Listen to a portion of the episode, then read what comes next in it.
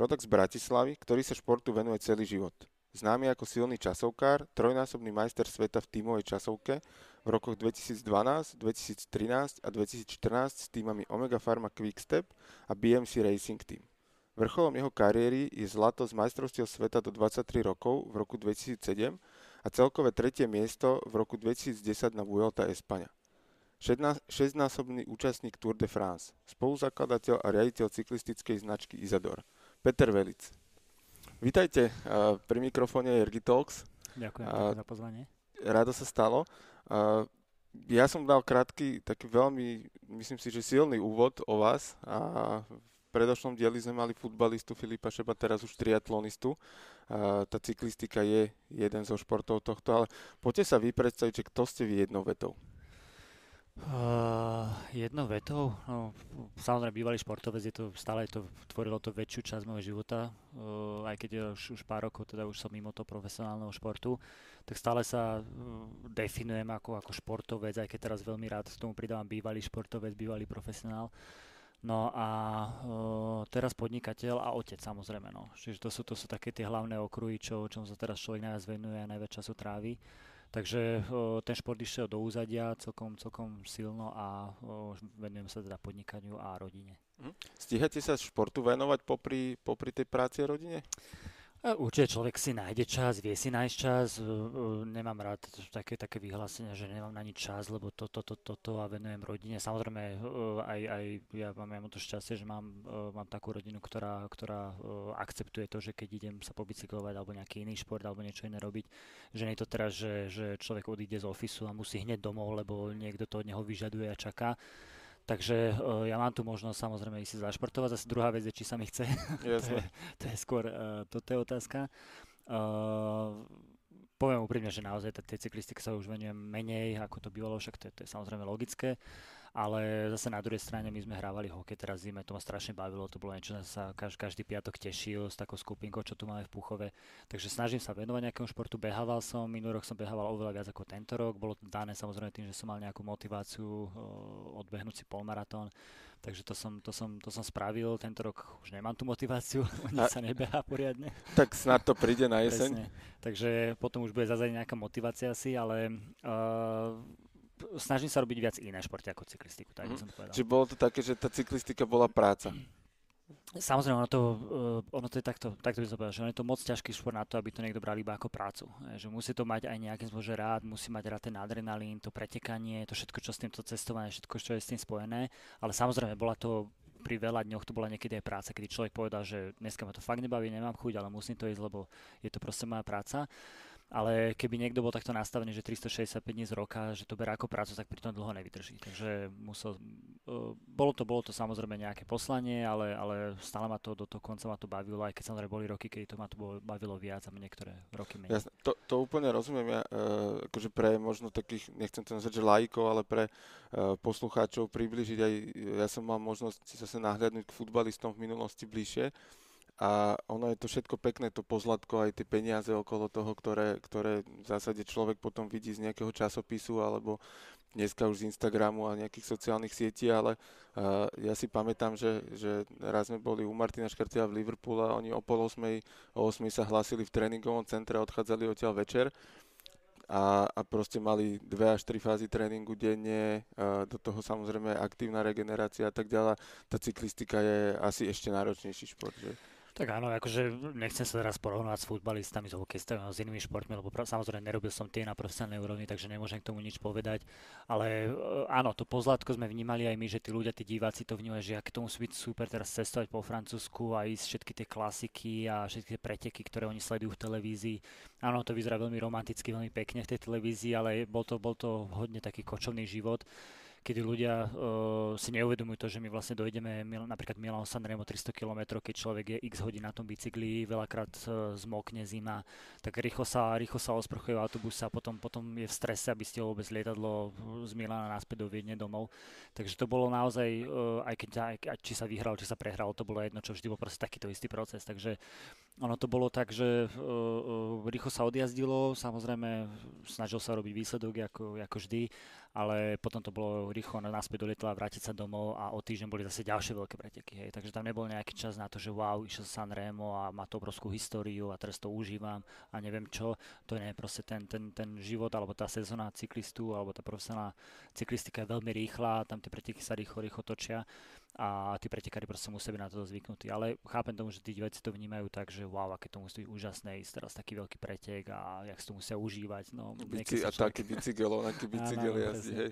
hej. Pre nás akože, čo sa týka témy bicykla, tak bicykel bol pre nás proste nástroj, hej. Jak, jak pre niekoho je sekera kladivo, tak jasné, pre nás bol bicykel kladivo. A teraz ešte teda už len z chuti bicykela, e, chutí ešte? Akože áno, aj, aj napríklad dneska sa idem pobicyklovať, hej, tak dúfam, že, že nezaprší, lebo do dažďu určite nejdem, ale uh, áno, teraz presne človek, ktorý robí, ide toľko, koľko chce, ide vtedy, kedy chce, keď je počasie, keď mu to všetko vyhovuje, tak vtedy ide, keď nie, tak nejde proste. Uh, to, to presne tých pár rokov dozadu človek nemohol povedať, proste bolo, bolo, bolo v pláne ísť 5 hodín pršalo, tak človek sa snažil nájsť takú hodinu, aby čo najmenej pršalo. Takže takto, takto to bolo vtedy a teraz je to naozaj tak, že človek ide, ide to už len užiť. Hej, a už keď proste už uh, sa nechcem nejak uh, trápiť ako keby na tom bicykli, už nepotrebujem ísť, ja neviem, nejak rýchlo, neviem, jak, jak sa vytrapiť kopcov, už to proste človeka nebaví a radšej to užije. Čiže dokazovanie už není treba, to, už, už to je to čistá radosť. To, presne tak, to vôbec nie. Aké tri slova vás charakterizujú? To bola, to bola, to, to je ťažká otázka, že nejak teraz sa, neviem, možno niekto, niekto, niekto z môjho okra by to vedel lepšie popísať, ale neviem, ja sa akože, ja sa charakterizujem asi, áno, samozrejme ako otec, ja som sa na to veľmi tešil, veľmi si užívam túto rolu, takže samozrejme ako otec, ako ten športec bývalý, ak som povedal na začiatku, je to proste niečo, čo vo mne je a to ma ako, ako osobnosť asi aj vybudovalo, takže ako športovec, profesionálny športovec, a potom asi ako podnikateľ, lebo je to nejaká ďalšia fáza v mojom živote, ktorá ma mimoriadne naplňa a baví teraz a teší a človek, človek sa s tým veľmi, veľmi rýchlo rozvíja, že presne naša značka má, má 6 rokov, že je ani tak, tak, tak dlho na trhu ako keby, ale človek sa veľmi, veľmi posunul dopredu z toho, z, z tej bubliny, do profesionálneho športu, do, do toho normálneho života, to bola strašne, strašne rýchla, dobrá škola Takže asi takéto tri možno definície by som povedal a toto je to čo, to, čo ako sa ja teraz vidím a cítim ako keby. Sú to tieto tri role, to otec, športovec a podnikateľ, ako keby zásadne odlišné, čo, čo vás to v živote učilo? Akým aj, aj áno, aj nie. Akože, samozrejme sú, sú, sú dosť rozdielne, logicky, hej, ale sú tam niektoré veci, ktoré sa prelínajú, hej, ktoré, sú, ktoré sa dajú spájať, či už s tým, s tým otcovstvom, s tým športom alebo s tým podnikaním. Sú tam veci, ktoré, ktoré si človek vie, ako keby, čo sa, čo, si nau, čo sa naučil vybudovať v tej jednej sfére, tak dokáže použiť tých ďalších. Veľmi dobrý príklad je napríklad ten šport a to podnikanie, že my sme v tej cyklistike si človek musel vybudovať, tú trpezlivosť a tú cieľavedomosť, ktorú teraz veľmi, veľmi ľahko vieme, vieme v tom podnikaní používať ďalej a vlastne to je to, čo nás nejakým spôsobom že drží a vedie a prenáša cez tie fakt, čo boli, boli alebo aj budú samozrejme nejaké ťažké roky. No a a asi aj tá trpezlivosť treba do toho rodičovstva samozrejme, lebo nie, nie všetko vždy ide ľahko s deťmi. A uh, takže sú tam určite nejaké veci, ktoré, ktoré sa dajú prelínať a ktoré sa dajú použiť v tých poviem, úvodzovkách, sférach toho života. Ako mm-hmm. keby. Mm-hmm, super. A ako ste vy vyrastali, lebo uh, v podstate hovorili sme o tom, že rodak z Bratislavy, spomínali sme, že dneska žijete v Puchove, precestovali ste cyklistikou celý svet, že uh, kde ste vlastne vyrastali a vy ste tú kariéru potom začínali v Dukle v Trenčine, že ako ste sa vlastne dostali k športu, kde ste vychovávali Jasne. alebo kde ste vyrastali? To my sme, my sme narodení Bratislavčania, ako rodina sme všetci žili v Bratislave do vlastne do 7. triedy, to neviem ani koľko som má rokov, jak to vychádza, do 7. triedy sme sa vlastne presťahovali sem do Puchova a vlastne odtedy sme žili kvázi tu. My sme mali s bratom samozrejme odbočku, kedy sme kvôli, kvôli cyklistike, či už boli vo svete, boli sme dva roky v, v Južnej Afrike, potom sme žili, myslím, že to boli 3 alebo 4 roky v Belgicku hneď na to. Takže my sme mali takéto odbočky z toho Púchov mm. ako keby, ale rodičia, alebo to, to, to, kde sme sa vždy vracali, tak to bolo, to bolo potom Púchov. No a Uh, potom vlastne potom už prišli do fázy tej, tej našej kariéry profesionálnej, kedy sme už mohli sa vrátiť naspäť, alebo už to bolo pre nás jednoduchšie sa znovu vrátiť späť do Puchova, tak sme sa vrátili a teraz sme, teraz sme zase tu a čo bude ďalej uvidíme, no, že, že kam, kam sa zase ďalej posunieme. Mhm. Kedy ste sa dostali k športu ako takému? Tým príchodom sem do Puchova, určite. Akože v Bratislave my sme robili, my sme išli aj na futbal, sme išli, boli sme, myslím, že sme pol roka, to možno bola už to, už to matne to spomínam, že sme hrávali futbal, samozrejme karate, ale ktoré, ktoré dieťa v Bratislave neprešlo karate sa mi zdá. takže... Ja som mal veľa spolužiakov, ja som mu odolal, lebo už som od detstva hrával futbal, takže karate som sa stihol vyhnúť, ale áno. Takže, takže áno, to sme si prešli, ale hovorím sa na to len teraz smejem. A potom, keď sme došli sem do Pucho, tak tedy už nejak tak sme, sme sa váž, vážnejšie, už sme naozaj viac tých športov prešli, začali sme tu hrať uh, hokej, lenže bohužiaľ v, v zimného štadionu padla strecha v Puchove, takže hokej zrušili, myslím, že na rok alebo dva, takže naša, naša hokejová kariéra sa tým pádom skončila a hneď na to v podstate sme začali s cyklistikou. U nás tá cesta bola super jednoduchá, lebo samozrejme otec bol bývalý, bývalý cyklista, náš strýko bol bývalý cyklista. Nikdy to nebolo tak, že by nás nutili, preto my sme tie športy robili od začiatku hociaké, hocičo. Chceli sme robiť hokej, jasné, rodičia nás zobrali na ten hokej padla strecha, skončili sme s hokejom. tak Zavrel, zavrela sa brana NHL v ten presne, deň. Presne, škoda. Takže uh, tá cyklistka bola akože veľmi jednoduchá, lebo v podstate aj otec aj striko mali tie skúsenosti, vedeli čo je ako. A keď, keď my sme s bratom povedali, že áno, poďme to skúsiť, však uh, je, je to super, že aj sme na bicykloch vtedy chodili, ako však logicky, tak uh, Striko sa nás ujal, začal nás trénovať, začali sme mať naozaj nejakú štruktúru, vďaka ktorej sme, ktorej sme začali trénovať a potom otec uh, s otcom začali chodiť po tých prvých pretekoch. No a tak to začalo, no a to začalo v podstate, čo sme to mali, myslím, že uh, 14 či koľko? Tak, 7 trieda mohla byť okolo no, tak 14-15 no, no, no, rokov no, asi. No, no. Čiže vtedy sme začali akože kvázi už závodiť, no a odtedy, odtedy sme už zostali už iba na tom bicykli. Hm? A venovali ste sa rovno cestnej cyklistike? Áno, áno, hneď, hneď, presne. My sme, my sme mali, že mali na horských bicykloch, sme išli taký nejaký hobby pretek, ale vtedy sme to nemali, že by sme, že by sme trénovali alebo niečo také, to bolo naozaj len tak pre zábavu a potom vlastne tie prvé preteky už naozaj sme už po nejakom tréningu, tak už to bolo na tom cestnom bicykli, takže uh-huh. akože dá sa povedať, že od začiatku ten cestiak iba. Jasné. A ako ste stíhali školu, popri tom, aké to bolo vlastne premiesnice z Bratislavy sem a vytvárať si nový kolektív? Tak asi ako v tom, v tom veku, samozrejme, že už sme to vnímali, už sme vedeli, že človek sa celé pamätá, celý ten náš presun sem do Puchova. My sme to nevnímali teraz nejak, že však sa mali sme aj tam sme mali kamarátov, sme dobrých kamarátov, či už z panel, ako či už zo školy, že samozrejme mal tam človek tú skupinku tých, tých svojich eh, kamarátov blízku ale eh, ja som to, my sme to nejak nevnímali teraz, že ježiš, že to je obrovská zmena v našich životoch a čo teraz a jak to bude. U nás to bolo jednoduchšie asi s tým, že my sme v podstate boli s bratom dvaja, takže my sme mali spoločných kamarátov v Bratislave a potom veľmi ľahko, keď sme prešli sem do Puchova, zase my sme boli stále s dvaja spolu, takže človek nikdy nemal taký ten pocit toho, že teraz prišiel o niekoho, mhm. nejakého kamaráta, alebo čo mali sme ako keby jeden druhého, takže Uh, sem sme prešli a potom samozrejme tu človek sa zase začal vytvárať, vytvárať uh, nejaké, nejaké, nejakých kamarádov, nejaké väzby a potom už to, už, už to bolo, myslím, že sme sa celkom, celkom rýchlo zapracovali. Jasné. A ako súrodenci, ako, ako dvojčky, uh, súperili ste medzi sebou?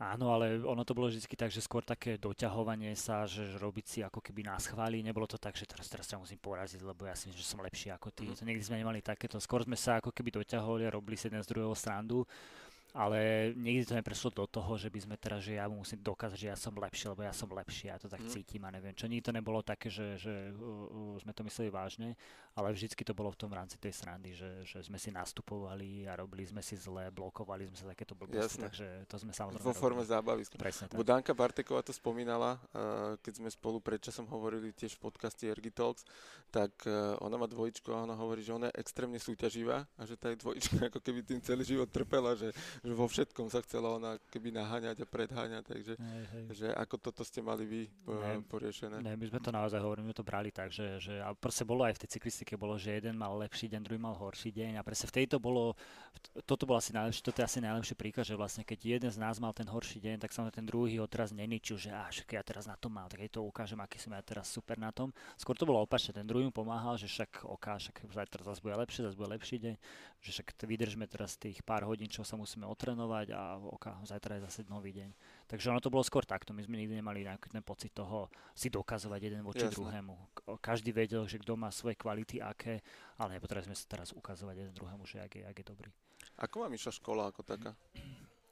Škola akože samozrejme, my keď sme robili ten šport, nebola, nebola to pre nás priorita, my sme vedeli, že nechceme ísť na výšku, my sme vedeli, že chceme sa venovať tomu športu a keď ten šport zlyha, tak potom samozrejme to, je to možnosť tej výšky.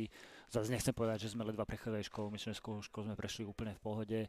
Uh, nechcem povedať, že som bol, bol extra, extra študent, ktorý sa, ktorý sa pripravoval, tešil. Samozrejme, uh, keď, sa dalo, uh, keď sa dalo na to naučiť hodinu pred skúškou alebo pred, pred nejakou písomkou téno, tak som sa to tak naučil. Hej. Takže tak by som povedal, že naozaj tá hlava bola, bola v tom športe, tá, to, to, to, je to, čo nás bavilo. Škola bola tá súčasť samozrejme toho, toho, toho, toho tej mladosti, ktorú sme museli, museli mať. Ale zase na školu spojená veľmi dobre, lebo tam sme mali najlepších kamarátov, z ktorých teraz máme aj naďalej, hej, tu v Puchove, ktorí sme, ktorí sme, ktorí sa nami prešli ešte tú základnú, aj tú, aj tú strednú. A uh, my sme radi chodili do školy. Nechcem povedať, že sme neradi, my sme radi chodili do školy, ale samozrejme hovorím, že nebolo to pre nás toto priorita. Ale teraz nechcem povedať, že sme, že sme teraz nejaké tupela, ktoré ledva... ledva tak poskladali ste firmu, ktorá funguje 6 rokov a veľmi Asi, úspešne, hej, takže, hej. takže to, to sa vylúčuje už automaticky, že, že to, toto ste si vedeli spočítať a nastaviť. A, hej, hej. a ako dneska, áno, riadiť firmu dnes už môže skoro hocikto, ale, ale tak, aby bola úspešná z nuly vybudovať, zase to není úplne jednoduché, to si môžeme úplne otvorene povedať, ale k tomu sa neskôr aj dostaneme. Vy ste teda verili už počas tej školskej doby, že, že cyklistika bude ten smer, že, že tomuto sa chcete naozaj v živote venovať? Áno, akože Martin bol viac taký možno, že cieľavedomejší, alebo viac ako keby to videl do budúcna, že jedného dňa naozaj môže byť tých veľkých tímov, jedného dňa naozaj môžeme ísť Tour de France, lebo ja som to vždy bral tak, že z víkendu po víkend, lebo samozrejme cez tie víkendy v tých mládežnických časoch boli tie preteky hlavne. Ja som to vždy bral tak, že ja sa tiež na tie preteky zase budem pretekať, budem závodiť, budem, sa skúš, budem skúšať poraziť tých, tých, tých mojich uh, superov. Mňa toto vždy na tom bavilo, to bolo to, čo, čo, prečo sme to robili samozrejme. My, tie výsledky nám začali chodiť veľmi skoro, samozrejme, že my sme dokázali vyhrať preteky už, už ako mládežníci a to bol, to bol ten, ten, to palivo, ktoré nás poháňalo dopredu samozrejme. A potom, jak sme, jak sme ďalej, ďalej dorastali, jak sme sa vlastne dostali k juniorom, tým sme začali závodiť na medzinárodnej úrovni. Tam sme tiež stále dokázali dosávať veľmi dobré výsledky, však vlastne my sme skončili druhý, druhý a štvrtý, myslím vo Svetom pohári juniorov, takže naozaj tie výsledky sme mali a čím viac sme sa približili do tej mužskej kategórie, tak tým viac sme cítili, že áno, tá šanca tu reálne je, že jedného dňa budeme vo veľkom týme, naozaj, že sa, sa nastanú profesionáli a že jedného dňa snáď aj pôjdeme Tour de France, takže u mňa to začalo až naozaj, keď sme sa k tým mužom začali k ním, až keď sme sa dostali, jak sme išli do Južnej, do Južnej Afriky a potom vlastne Vizenov ako prvý profesionálny tým, tak vtedy som nejak tak akože, však ono je to naozaj reálne, že, že fakt môžeme byť profesionálni a že fakt môžeme jedného dňa ísť Tour de France. Mm-hmm. Aký bol prechod tej, z toho keby študentského života? Robíme to od víkendu k víkendu k tomu, že uh, ste naštartovali amatérskú kariéru v Dukle mm-hmm. v roku 2004. Hej. Tak ono to bolo, že vlastne my sme už boli, my sme mali 19 tedy, keď sme vlastne išli do Dukly, čiže nám už v podstate my sme skončili ako juniori a už sme boli vlastne tí do 23 rokov, alebo hej, vlastne tí, tí, o, o, tá kategória po junioroch. A my, aby sme dokončili školu, však ešte sme museli dobehnúť teda školu, tak vlastne my sme, my sme skončili ten jeden rok v Dukle sme boli, ale my sme vedeli už vtedy, že, že toto není to, čo chceme, že by sme chceli zostať v Dukle. Čiže my sme už, už hneď, uh, hneď akože už po tej 18 alebo po tých junioroch hľadali nejaké angažma niekde vonku. Uh, samozrejme, že bolo to ťažké, nebolo to jednoduché. V podstate my sme, my sme sa možno naivne predstavili, že, že ako druhý a štvrtý vo svetovom rebríčku juniorov, že proste tie týmy nejaké že prídu a ponúknú nám nejaké angažma a začneme niekde v nejakom možno druhej kategórii alebo prípadne, keď všetko pôjde dobre, tak prvej kategórie, čo by bolo super. Nestalo sa tak. Jediný, kto nám do, do prejavil záujem, tak bola vlastne, bol, bol tým Konika Minota z mhm. Južnej, mm-hmm. z Južnej Afriky, čo bol vlastne ten tým tretej kategórie ale my sme aj napriek tomu, že aj napriek tomu, že sme vlastne na dva roky odišli mimo domov, mimo puchov, vlastne pol roka sme žili v Južnej Afrike, pol roka, pol roka v Európe, tak aj napriek tomu sme, sme sa tam upísali a išli sme tam, lebo sme vedeli, že čím dlhšie strávime čas na Slovensku, tak tým ťažšie to potom bude mhm. naozaj odísť, odísť preč. Takže uh, nebolo to jednoduché, samozrejme ten prechod, uh, tá škola, samozrejme človek, potom sa, sa uvoľnili ruky, už bol viac menej, že voľný ale stále akože to obdobie v tej, v tej Južnej Afrike na to spomínam veľmi dobre spoločne s bratom. To boli naozaj dva pekné roky, kedy človek videl zase úplne niečo iné. Hej, to bolo zrazu decko z Puchova, z Bratislavy, ide do Južnej Afriky, kedy dovtedy vedeli iba, čo je Johannesburg a, uh-huh. a Kapské mesto možno a zrazu objavil niečo úplne iné a, a že, že jak, jak čo, čo to dokáže ponúknuť tá krajina, takže Uh, bol to pre nás obrovský zážitok a stále na to spomíname ako, ako, ako veľmi pekné roky života. A navyše bolo to niečo, čo vďaka tomu, tej ceste, ktorú sme zvolili, že sme vlastne išli do tej Južnej Afriky, na to začal nadvezovať naozaj tie ďalšie, ďalšie kroky, ktoré sme robili, ktoré nás naozaj dotiahli až vlastne do toho konečného štádia, čo bol vlastne tie profesionálne týmy, ktorých sme, ktorých sme mali, tá Tour de France a tie niektoré víťazstva, čo sme zažili. Jasné. A keď ste, keď ste prechádzali do tej Afriky a celú tú kariéru vlastne vy ste prežili s bratom v tých tímoch, alebo teda takmer celú, ako veľmi vám toto pomáhalo? Že keď si predstavíte, alebo viete si to vôbec predstaviť, že by ste to mali absolvovať sám? Nie, určite nie.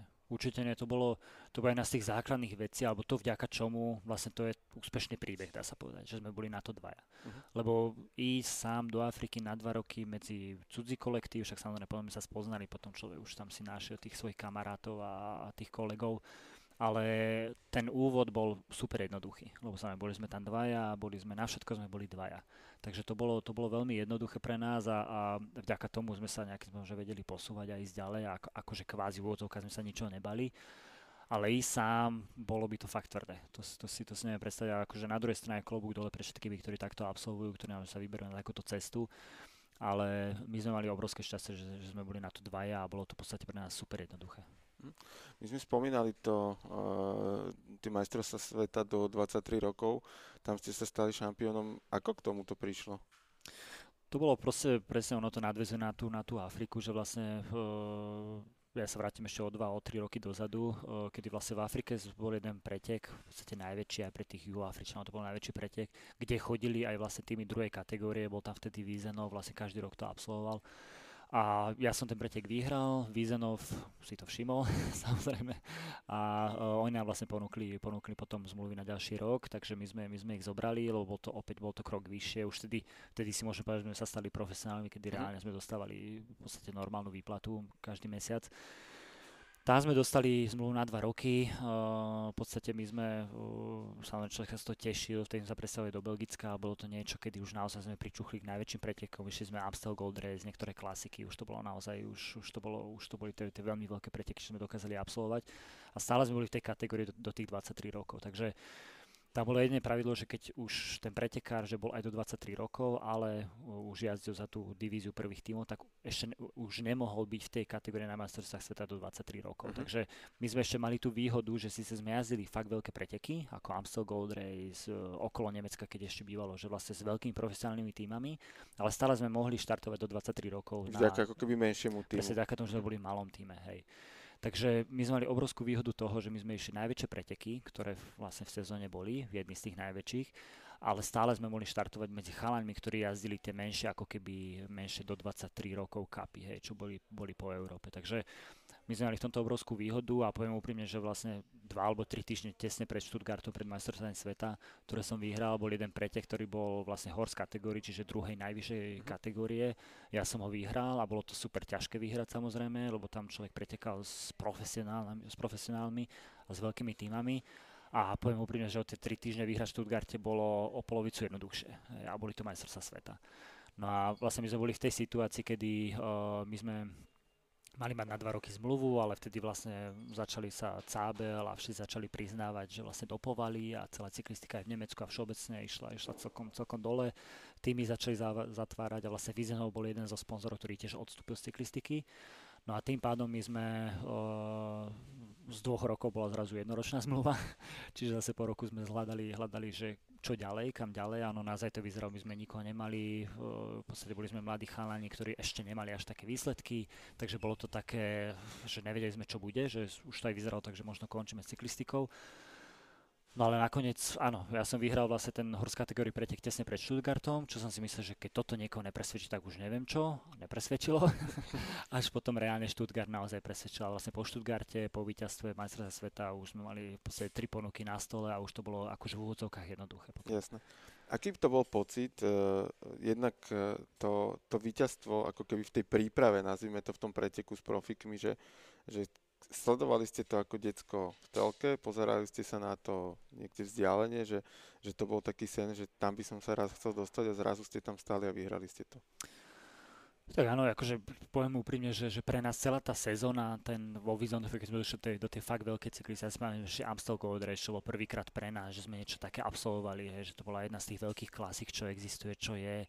Ja si pamätám, ako sa cítil, že som ešte, ešte dve hodiny neprezlečený sedel v tom, v tom kempri, čo sme mali a nedokázal sa pohnúť, lebo som bol taký zničený, lebo som to chcel za každú cenu dokončiť a myslím, že som to aj dokončil dokonca, ale bolo to naozaj bolo to fyzicky veľmi náročné, že celá tá sezóna pre nás bola, to bolo tak veľa nových vecí, tak veľa nových pretekov a, a čo sa udialo, že to bolo strašne veľa zážitkov.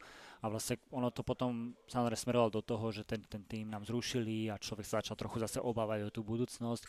A poviem úprimne, že ja som si to samozrejme užil som si to víťazstvo, bol som strašne rád, že som vyhral, človek si potom obliekol ten dres dúhový, bol to veľmi pekný pocit, ale poviem úprimne, že nebolo to teraz niečo tak, čo by som že to bolo tak strašne vydrené víťazstvo, bolo to tak strašne náročné, som bol strašne rád, že som to vyhral. Hej, tie 2-3 týždne predtým, ten pretek, čo som išiel vo Francúzsku, tak to bolo naozaj ťažko vydrené víťazstvo. A to bolo naozaj niečo, na čo som bol veľmi hrdý a píšne mm. som dokázal. Samozrejme som rád za Stuttgart, lebo vďaka Stuttgartu sa nám otvorili potom dvere a ten, ten prienik do cyklistiky bol potom super jednoduchý. Ale Stuttgart bol, bolo to pekné všetko, ale nebolo to tak náročné víťazstvo. Alebo je to niečo také, ktoré teraz, že tak tam som fakt, som, som, som frajer, lebo tam som to dokázal. Jasné. Aké to bolo, že e, z hľadiska toho, že, že boli ste v malom týme, v zásade asi od vás nikto nič neočakával, že by ste mali vyhrať a teraz nemyslím ten Stuttgart, ale ten predošlý pretek. Mm-hmm. A, a zrazu vy tam akože prichádzate do cieľa a za vami sú všetci ostatní, že ako sa toto dá vnímať v tej chvíli? Čo vám ide hlavou, alebo že, že neviem, tak sa hovorí, že proste celý film si premietne, ale že, že, čo reálne vy ste prežili vtedy? Tak ono to bolo, to bolo, ja si to veľmi dobre pamätám, to bolo naozaj pretek, už, už, už sa blížila skoro, skoro jeseň, už to bolo naozaj také, už sa to lámalo, že už nebolo ani teplo, ale ešte to nebolo, že, že by bola úplná zima. A uh, bol, to, bol to náročný pretek od začiatku, bol to typický francúzsky pretek, kedy sa ide proste šrot od začiatku až do konca, nástupuje sa a stále sa to nejak zmože točí ja sa dostal do skupiny, bol som veľmi dlho v skupine, tá skupina sa nám potom riedila, riedila, že na, nakoniec nás boli poslední traja ľudia, ktorí sme už išli do cieľa, keď sme vedeli a stále vlastne ten, ten, ten balík, alebo ten, ten zbytok toho balíku, ktorý bol za nami, nás mal nejakým možno nadostrel, alebo nás nejakým možno videl, alebo bol blízko a viem, že vlastne títo, títo traja, čo sme boli v tej prvej skupine, tak my to už roznáme o to víťazstvo. A vlastne vtedy v tej, tej skupine bol vlastne Nardelo a bol Baden Cook, čo boli obidva veľmi dobrí športéri, čiže ja som si tak hovoril, že a však vlastne aj to tretie miesto vôbec není zlé na takomto veľkom preteku, no a vlastne keď sa začal ten šport, ja som v podstate bolo to, bolo to, bolo to na veľmi dobrej pozícii, dokázal sa to veľmi dobre ustražiť, ako keby tí, tí protivníci ma podcenili, že však tu je nejaký, nejaký mladý že do počtu z áno, hej, však potiahol nám dobre z Šikovný chlapec, hej. Ale teraz už to rozdáme my medzi sebou, my dvaja, takže asi trošku ma, ma aj podcenili, no a posledne sa podarilo sa mi ošportovať obidvoch a vyhral som, čiže to bolo naozaj pre mňa niečo, čo až, až teraz mám, mám zimom reak, že bolo to naozaj veľmi pekné víťazstvo, čo som si, čo som si veľmi užil a tá, tá, tá odozva v tom týme, samozrejme všetci boli radi, lenže to bolo také, také tak akože radosť cez slzy, lebo všetci vedeli, že to zrazu, že to tu končí, hej, že proste, že oni len povedali, že super Peter, dúfam, že ti to pomôže hej, mm-hmm. na mhm. ďalší rok. No po dvoch týždňoch myslíš, že nič to nepomohlo. Hej, že ešte bolo treba vyhrať majstrovstvo. Ešte, ešte teda vyhraj majstra sveta a potom to pôjde. Hej, perfektné. Ale tie špurterské závery asi nebolo niečo, akože vaša dominancia, tak akože v tej kariére ako takej? Uh, ja som, nie, ja som akože, nebol som vyslovený, že špurter, nebol som vyslovený, že by som teraz išiel do špurtovať balíku, jak je napríklad teraz Peťo Sagan, že by som teraz si, si trúfal na takéto niečo, ale zase v menších skupinách som bol dosť rýchly, bol som jeden z tých rýchlejších, dokázal som v podstate takýto pretek vyhrať, dokázal som vyhrať v podstate aj Stuttgart bol špurt, už nejakého takého menšieho, menšieho balíka, dokázal som v podstate aj Úzoda poraziť e, na Tour de France v jednej etape, dokázal som v podstate byť tretí v Tour de France tiež počas, počas športu, si to bol taký trošku do kopca šport, keď vlastne Peťo vyhral a ja som, ja som bol tretí. Takže uh, ten, ten šport vždy sa mi ľúbil, veril som si v ňom, uh-huh. že dokázal som, dokázal som byť rýchly, ale zase, ne, zase nemal som, poviem to tak, nemal som tie gule byť naozaj ako keby ísť v tom najväčšom balíku, kedy tam tí najväčší šprintery boli a ako keby bojovať tam o prvenstvo. To, to nebola zrovna moja šalka kávy, ale v menších skupinách, menších balíkoch tam som si veril. Tam ste si to vedeli aj vychutnať potom. Áno, áno, tam už človek už samozrejme tými rokmi tie skúsenosti pribudali a tam už človek vedeli, ak sa má pohybovať, kde sa má pohybovať, aby ho nezavreli, aby to vedel nejak tak byť čo najlepšie pozície, aj keď samozrejme to človek človek má tie skúsenosti, ale nie vždy sa to, vždy sa to podarí. Jasne. Je to v tej cyklistike tak rozdelené, že bude v zásade ten, ten cyklista ako keby komplexný a má šancu vyhrávať tie, tie etapové preteky? Alebo je skôr na také, nazvime to jednodňovky a športové veci? Určite, práve že je veľmi veľa rôznych typov pretekárov, ako keby a už tých špecializácií sa začína ešte možno, možno ešte viac trošku robiť. Sú samozrejme sú veľmi dobrí časovkári, ktorých, ktorých tie týmy vedia využiť, či už na etapových pretekoch alebo jednorázových pretekoch, kedy sú veľmi veľkým prínosom pre celý tým, alebo dokážu naozaj ísť do úniku a vyhrávať jednorazové preteky. Takže tých, tých, tých rolí alebo tých, tých charakteristík tých pretekárov je veľmi veľa, áno, ale základné to rozdelenie je, že možno je jednodňový pretekár a, a pretekár na, na celkové poradie alebo teda na etapové preteky. Takže to je takéto základné ako keby rozdelenie, ale potom samozrejme sa to dá trošku prelínať, dá sa s tým pracovať a vidíme, že boli vlastne pretekári, ktorí vedeli vyhrávať uh, Tour de France a vedia vyhrávať aj ťažké, ťažké jednorázovky ako Lutých, Baston Lutých alebo Amstel Gold Race. Uh-huh. Po majstrovstvách sveta teda prišli rôzne ponuky, vy ste sa vybrali do, do Mioramu. Uh-huh. Aké to bolo tam? Tak my sme, áno, my sme mali síce 3-4 ponuky na stole, ale vlastne Milram bol jediný tým, ktorý potom pod, ktorý akceptoval to, že chce dvoch nás aj s Martinom, že pôjdeme spolu. To bola vlastne moja jediná požiadavka, to bola vlastne prvá a posledná požiadavka, ktorú sme počas e, našej profesionálnej kariéry mali s Martinom, že chcem ho mať spolu v týme. Potom už v podstate Martin si dokázal sám urobiť pre seba meno, kedy naozaj ten tým, už tam nemusela byť nejaká požiadavka odo mňa, že chcem, mm-hmm. aby Martin bol so mnou, ale Martin už dokázal sa dostať na tú úroveň, kedy, kedy ten tým ho chcel, ho potreboval a tým pádom mu, mu dáva vždy zmluvu, preto v podstate o rok dlhšie zabicykloval ako ja. Takže uh, Miran bol jediný tým, ktorý to, ktorý to splnil. Na Mioram v podstate veľmi radi spomínam, lebo áno, na jednej strane bol to tým, ktorý možno nebol tak kvalitný, ako boli potom tie ďalšie týmy, a či už HTC alebo BMC alebo Quickstep, to je jedno. Bol asi najslabší z nich, ale na druhej strane pre nás v tom veku a ten začiatok to bol proste naj, najlepší, najideálnejší tým, aký sme mohli mať, lebo naozaj my sme mali voľné ruky, človek chodil na preteky a mohol skúšať, čo dokáže, čo vie. Tam neboli nejaké, nejaké veľké obmedzenia, nejaké veľké tímové taktiky, alebo to veľmi voľné, takže myslím, že veľmi, veľmi nám dobre padlo to, že dostali sme sa do takéhoto týmu hneď tie prvé dva roky a to bola vlastne aj, aj, aj ukážka toho, že vlastne hneď ten prvý rok, kedy, kedy som prešiel do, do alebo sme obidva prešli do Miramu, tak som dokázal ísť Tour de France, takže to bolo, to bolo niečo, čo sa tiež ne, nevydalo úplne bežne. Následne ste pokračovali do, do HTC Columbia. Mm-hmm. To už bola, že veľká, veľká cyklistika? Mm-hmm, určite to bol jeden naozaj z tých, to z tých najväčších skokov asi, čo sme urobili, čo sme urobili v tej profesionálnej cyklistike, kedy sme naozaj z toho Miuramu, ktorý hovorí, má svoje výhody, nevýhody, ale HTC bol bol veľmi, veľmi profesionálny tým, ktorý síce pracoval s malým budžetom, ktorý vlastne ono, hej, ono to bol pozostatok toho T-Mobile, kedy ako keby už len... Uh, po Urichovi, čo áno, zostalo. presne, presne, čo, čo zostalo po Urichovi, kedy vlastne T-Mobile ako, ako firma, ako sponzor musel doplatiť, aj napriek tomu, že skončil, musel doplatiť nejaké, nejaké svoje záväzky. Takže uh, tam tá profesionalita bola na obrovskej úrovni a, a z toho vlastne sme aj my videli potom, potom do budúcna, že vďaka tým ideám, ktoré ten tým mal, alebo ten, ten, ten generálny manažér eh, Bob Stapleton, čo tam bol vtedy, tú víziu alebo tie, tie kroky, ktoré on robil, tak potom aplikovali všetky ďalšie týmy tiež. Vlastne my sme boli ako jeden z prvých, ktorí, ktorí mali vlastného kuchára, ktorí mali, ktorí mali fyzioterapeuta, ale naozaj zameraní na tie na cvičenia mimo bicykla tiež. Čiže to bolo naozaj, to bolo veľmi veľa, veľmi veľa krokov, ktoré už vtedy boli, ktoré veľa týmov si ťukalo počas, čo robíte, na čo, na čo sa bicykluješ po etape ešte na trenáži, však po dobu sú si hlavne výlož nohy a vybavené. Ne?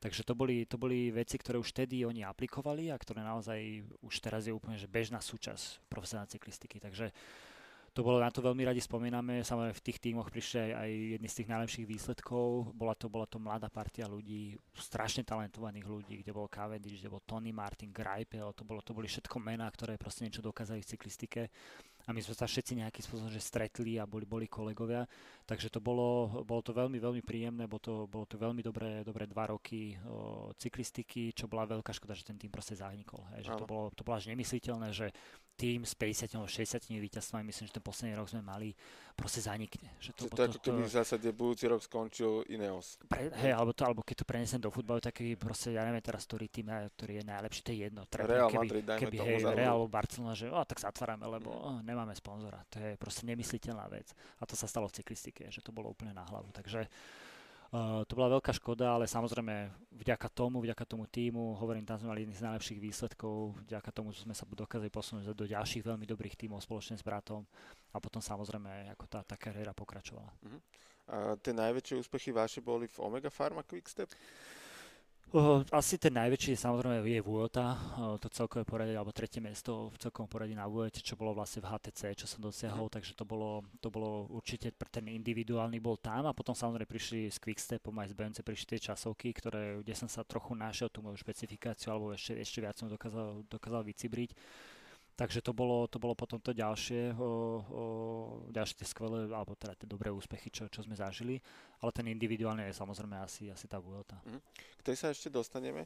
Uh, poďme sa porozprávať možno trošku o tých rolách v týme, uh, možno aj tej vašej konkrétne a môžeme tie, to HTC alebo Omegu spomenúť, alebo aj to, to BMC Racing, mm. že uh, Dneska už veľa ľudí na Slovensku aj pozeráva Tour de France, aj, aj vďaka Peťovi Saganovi, aj vďaka tomu, že to vysiela už aj RTVS. V minulosti mm-hmm. v podstate sme uh, to sledovali na Eurošporte tak akurát.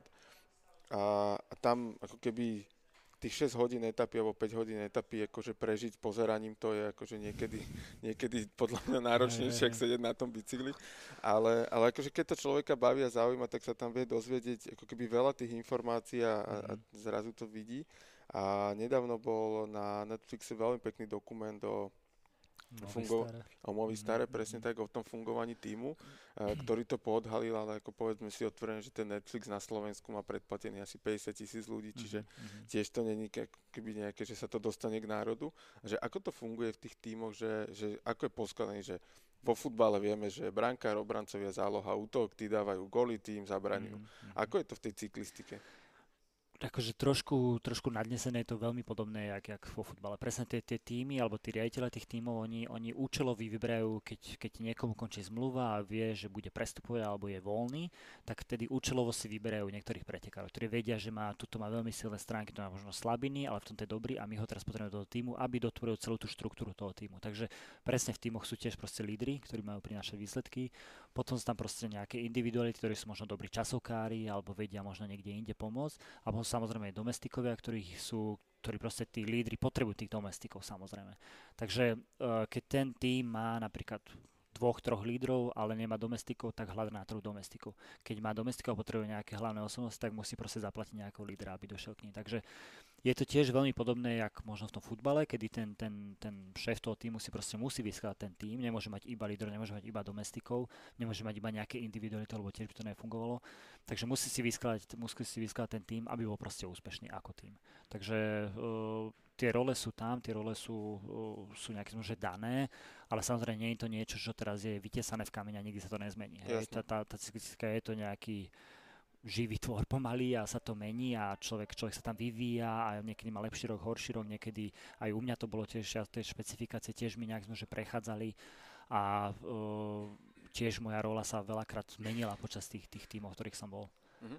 Ako sa vyvíjajú, ako keby, uh, chápem to, že, že nemôžeme mať 10 Ronaldov v jednom týme, to je jasné, aby v úvodzovkách nemal kto nosiť tú vodu a fúkať lopty, ale, ale v tej cyklistike a v tom dokumente to bolo vidno v Movistare, že v zásade vypadol jeden líder a, a hneď tam bol ako keby zastúpený druhý. Problém je, pokiaľ sú tí lídry dvaja a nevedie, nevie sa ten tým rozhodnúť, že na koho robiť vlastne. No, no, pre, akože Movistar bol úplný extrém, to bol do toho, do toho že predsa oni mali troch alebo štyroch dokonca lídrov, alebo troch určite a štvrtý tam bol taký, že však ja som dobrý. By chcel, ten by chcel byť líder, ale áno, áno, už. Čiže toto už bol extrém, ktorý bol proste nezvládnutý možno zo strany týmu, kedy proste, že poďme tam, však ono to asi nejak bude fungovať a ja som, že to nefungovalo, hej, lebo to je proste lídry, ktorí majú nejaké svoje ego a ja to tu, ja to tu môžem vyhrať, ale vy mi nepomôžete a proste tam ten konflikt potom vzniká. Samozrejme... Ja tu preruším mm-hmm. na sekundu, že je toto ako keby pri nich bolo to riziko, že, že aj vďaka tomu, alebo kvôli tomu toto možno nevyhrali? Určite, jednoznačne. Lebo to, akože poviem pravdu, ten dokument som nevidel, mm-hmm. ale však človek nejak... Poznáte tak, to, ale jak to, hej, to funguje. A viem si proste predstaviť, že to muselo byť, to, to bolo nervózne, to, nebolo, to boli večere, kedy sa nikto s nikým nebavil, to bolo proste ut, trojtyžňové utrpenie pre všetkých, takže to není dobré. A to je, ten tým by naozaj mal byť, že určite ten tým by potreboval dvoch lídrov, hej, že mali by tam byť dva ľudia, ktorí nejakým spôsobom, jeden je ten hlavný, druhý je ten tiež chránený, ale čaká, keby sa stalo niečo prvému, alebo nejak by sa extrémne zmenila situácia a tí ostatní sú proste tí, čo pomáhajú. Takže a potom samozrejme iné, keď tam je nejaký špurter, to, s ktorým sa dá tiež potom hrať, ktorý tiež je kvázi ako keby sublíder alebo nejaký ďalší človek, ktorým, ktorým treba počítať, ale nie je to ten líder na to celkové porade. No a Movistar vlastne išiel do pretekov, kedy mali vlastne Quintanu, Valverdeho, Landu, všetkých možných, no v podstate Hej. samých lídrov, ale no, čo teraz tým, no nič. Ne, nebol, nebol ten nosič vody a fúkať lopty, hej. A ako sa vám podarilo, to, že ste skončili tretí na VLT, bol odrazom toho, že, že ste boli lídrom toho týmu, hej, že asi to nebolo úplne omylom. Mm, nebolo, nebolo to tak od začiatku. To bolo presne to, že ono vlastne, ten, ten, potom na tom týme, že ako ten tým sa potom dokáže transformovať, čo dokáže vlastne počas toho, ako sa vyvíja pretek robiť.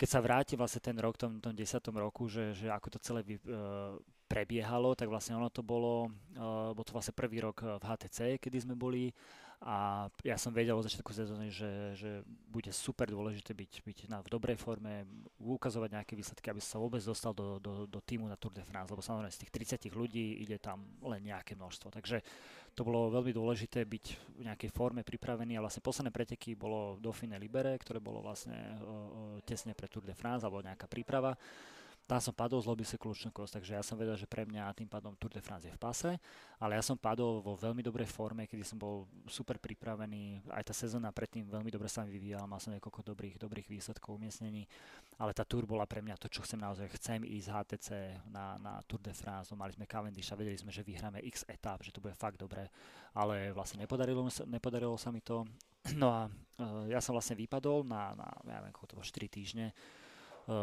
že som vlastne nič nerobil reálne, čiže ja som tú dobrú formu veľmi silno zakonzervoval.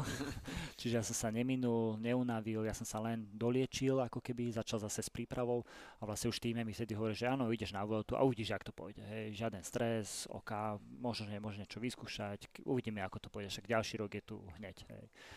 Čiže my sme potom nastúpali na, na Vueltu aj s tým, mali sme opäť Cavendisha, sme mali tiež týme, mali sme ďalších veľmi dobrých ľudí, bol tam Ghost, boli tam, boli tam ďalší, ďalší dobrí pretekári.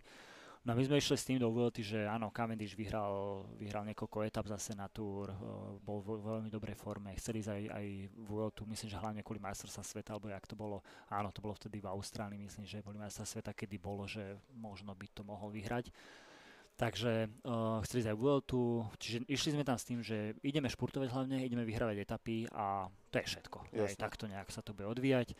My sme hneď vyhrali časovku družstiev, hneď prvú etapu v Seville, tam v podstate, tam už som bol vlastne v prvej peťke ako keby, ale vlastne ten prvý týždeň ja som bol stále v tej prvej desine, aj po nejakých už nejakých ľahších dojazdoch, po nejakých trošku ťažších etapách, kedy už sa trošku riedilo a premiešavalo Takže ja som stále držal prvej desine a už tedy začali tí, tí šéfovia, že dobre, Peter je tam stále, však uh, dobre, však dávajme pozor, hej, keby niečo, máš tu Martina, že vlastne Martin tedy išiel so mnou tiež tu máš tu Martina, ty buď iba pri Petrovi a pomôžte si, keby niečo, hej. Druhý týždeň už to bolo také, že už to boli fakt dojazdy, ja som stále, stále nejak bol, vlastne bolo tesne pred časovkou, ja som vypadol z tej desiny a oni takí, že však nevadí, však nikdy nevieme, čo sa stane, možno sa možno zase vráti, že je to fakt dobré, držíme ti palce. Uh-huh. Ale ešte to nebolo také, že, že, že... tu máš našu podporu. Všetko. Áno, máš našu podporu a vlastne dovtedy sme vyhrali nejaké ja neviem, tri etapy, to je jedno s Cavendishom. Takže všetci boli happy, spokojní a ja som bol nejaký extra bonus. Čiže pre nich je účel splnený. Presne tak. A ja som sa tam plachtil niekde okolo tej desiny. Hej. Takže potom prišla časovka, ktorú som v podstate vyhral a zrazu som rázom som skočil vlastne na tretie miesto a vtedy všetci e, spanikarili. Spozornili. spozornili a spanikarili, že aha, dobre, takže zmení sa situácia. A ten posledný týždeň bol Olin. masívne iba, aby mne sa nič nestalo, aby, alebo tam bol ešte jeden posledný dojazd, ktorý sme ktoré bolo vlastne na, to sa Bola del Mundo, hej, to si, to opäť pamätám, uh, tesne pred, pred Madridom posledný deň, ktorý bol, ktorý bol jediná možnosť, kde by som dokázal vycovať z toho tretieho miesta z toho podia. Takže všetci robili všetko preto, aby ten týždeň sa nič neudialo, aby som bol, bol, bol bezpečí a vlastne mne sa podarilo teda ustražiť uh, na tej, na tej Bola del Mundo a, a potom v podstate všetci, všetci boli spokojní. Ale bolo vidieť, ak ten tým sa nejakým spôsobom, že, že shiftol z toho, že však poďme vyhrať etapy a potom druhý týždeň, však nejde to zle, celkom dobre. a Martin, dávaj na, na, pozor na brata a potom zrazu, že Ježiš Maria, tak teraz všetci, je, toto, je, toto je priorita. Hej, a Cavendish, či už vyhráš, nevydáš etapu OK, už sme vyhrali čosi, ale teraz je to toto. Mm-hmm.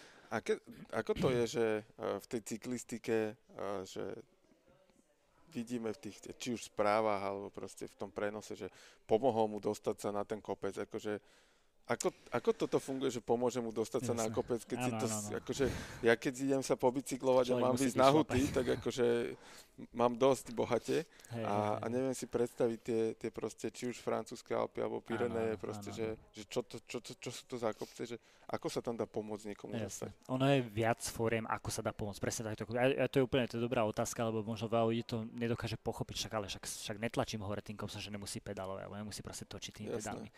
Takže áno, tých, tých foriem, ako sa dá pomôcť, že jedna základná je to, že veľakrát pod, pod spodkom kopca, hlavne keď to možno nejaká úžša cesta, alebo ten kopec je veľmi prudký z začiatku a tak, tak je veľmi dôležité vojsť do toho kopca na dobrej pozícii. Čiže tam je ten tým super dôležitý, aby dokázal toho lídra dostať úplne dopredu, na dobrú pozíciu a vlastne tam ten tým dokáže veľmi dobre pomôcť, lebo vlastne ide pred tým pretekárom, rozraža mu ten vzduch, ten aerodynamický odpor, ten, ten, pre, ten líder viac menej potom nemá a oni ho ako keby len tak vypustia pod ten kopec na dobrej pozícii a on už je presne tam, kde potrebuje byť a môže sa ako keby zabudovať do toho kopca a ísť to, čo, to, čo dokáže.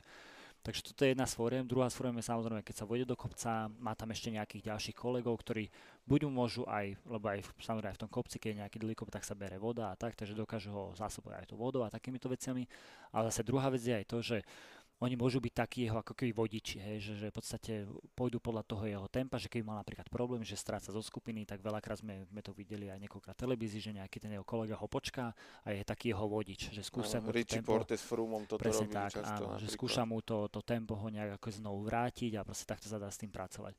A potom dôležité samozrejme je, že keď napríklad ten líder, že by stratil na vrchole kopca, ale ešte je zjazd a možno ešte nejaké ďalšie kopce, tak ten jeho kolega v tom zjazde mu dokáže veľmi pomôcť. Hej, že proste dokáže ho vrátiť späť do tej skupiny alebo niečo iné. A potom zase druhý, druhá varianta, že keď sú napríklad tiež dvaja pretekári, možno lídry to nazvime, a sú v tom kopci, tak dokážu tú, na, tú skupinu ako keby roznastupovať, hej, ako keby utrápiť. Že nastúpi jeden, potom počká, potom zastúpi zase ten druhý a jedno z druhým. Tak to sa dá hrať. Hej. Keď je človek sám, tak OK, taký robí iba sám tie nastupy a je to, je to samozrejme ťažšie.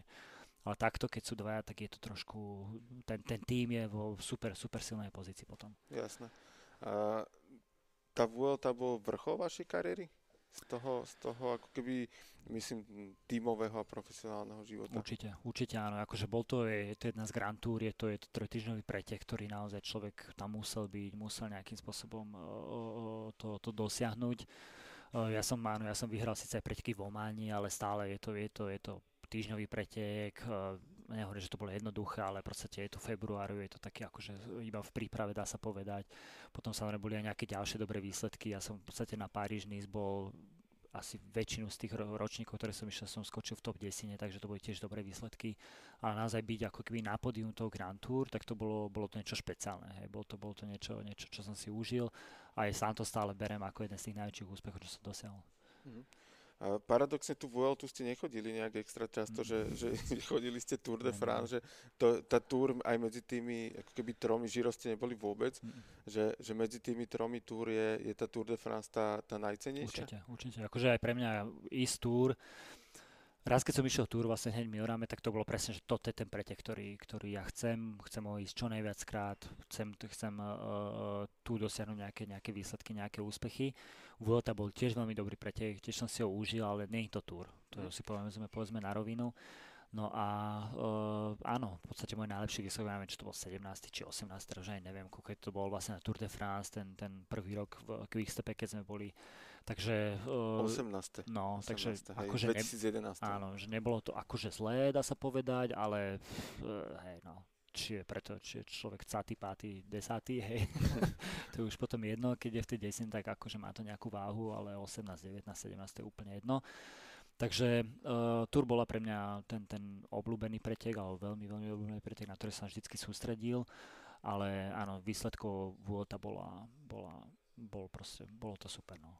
Čím je tá tur taká špecifická a, alebo významná, že, že na ňu chce ísť naozaj, že, že, alebo že je tam tá najväčšia elita toho, toho sveta?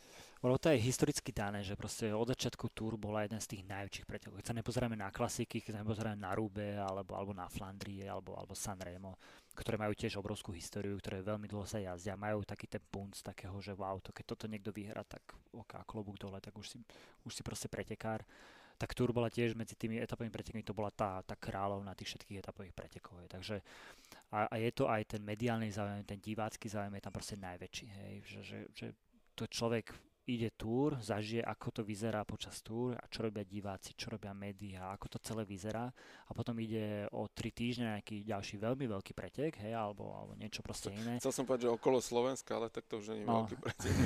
ale ide na tej, na tej medzinárodnej forme, ide na ďalší ako veľký pretek a to ostatné sú proste, to sú okresné prebory, hej, v porovnaní s túr, že je to fakt malinké.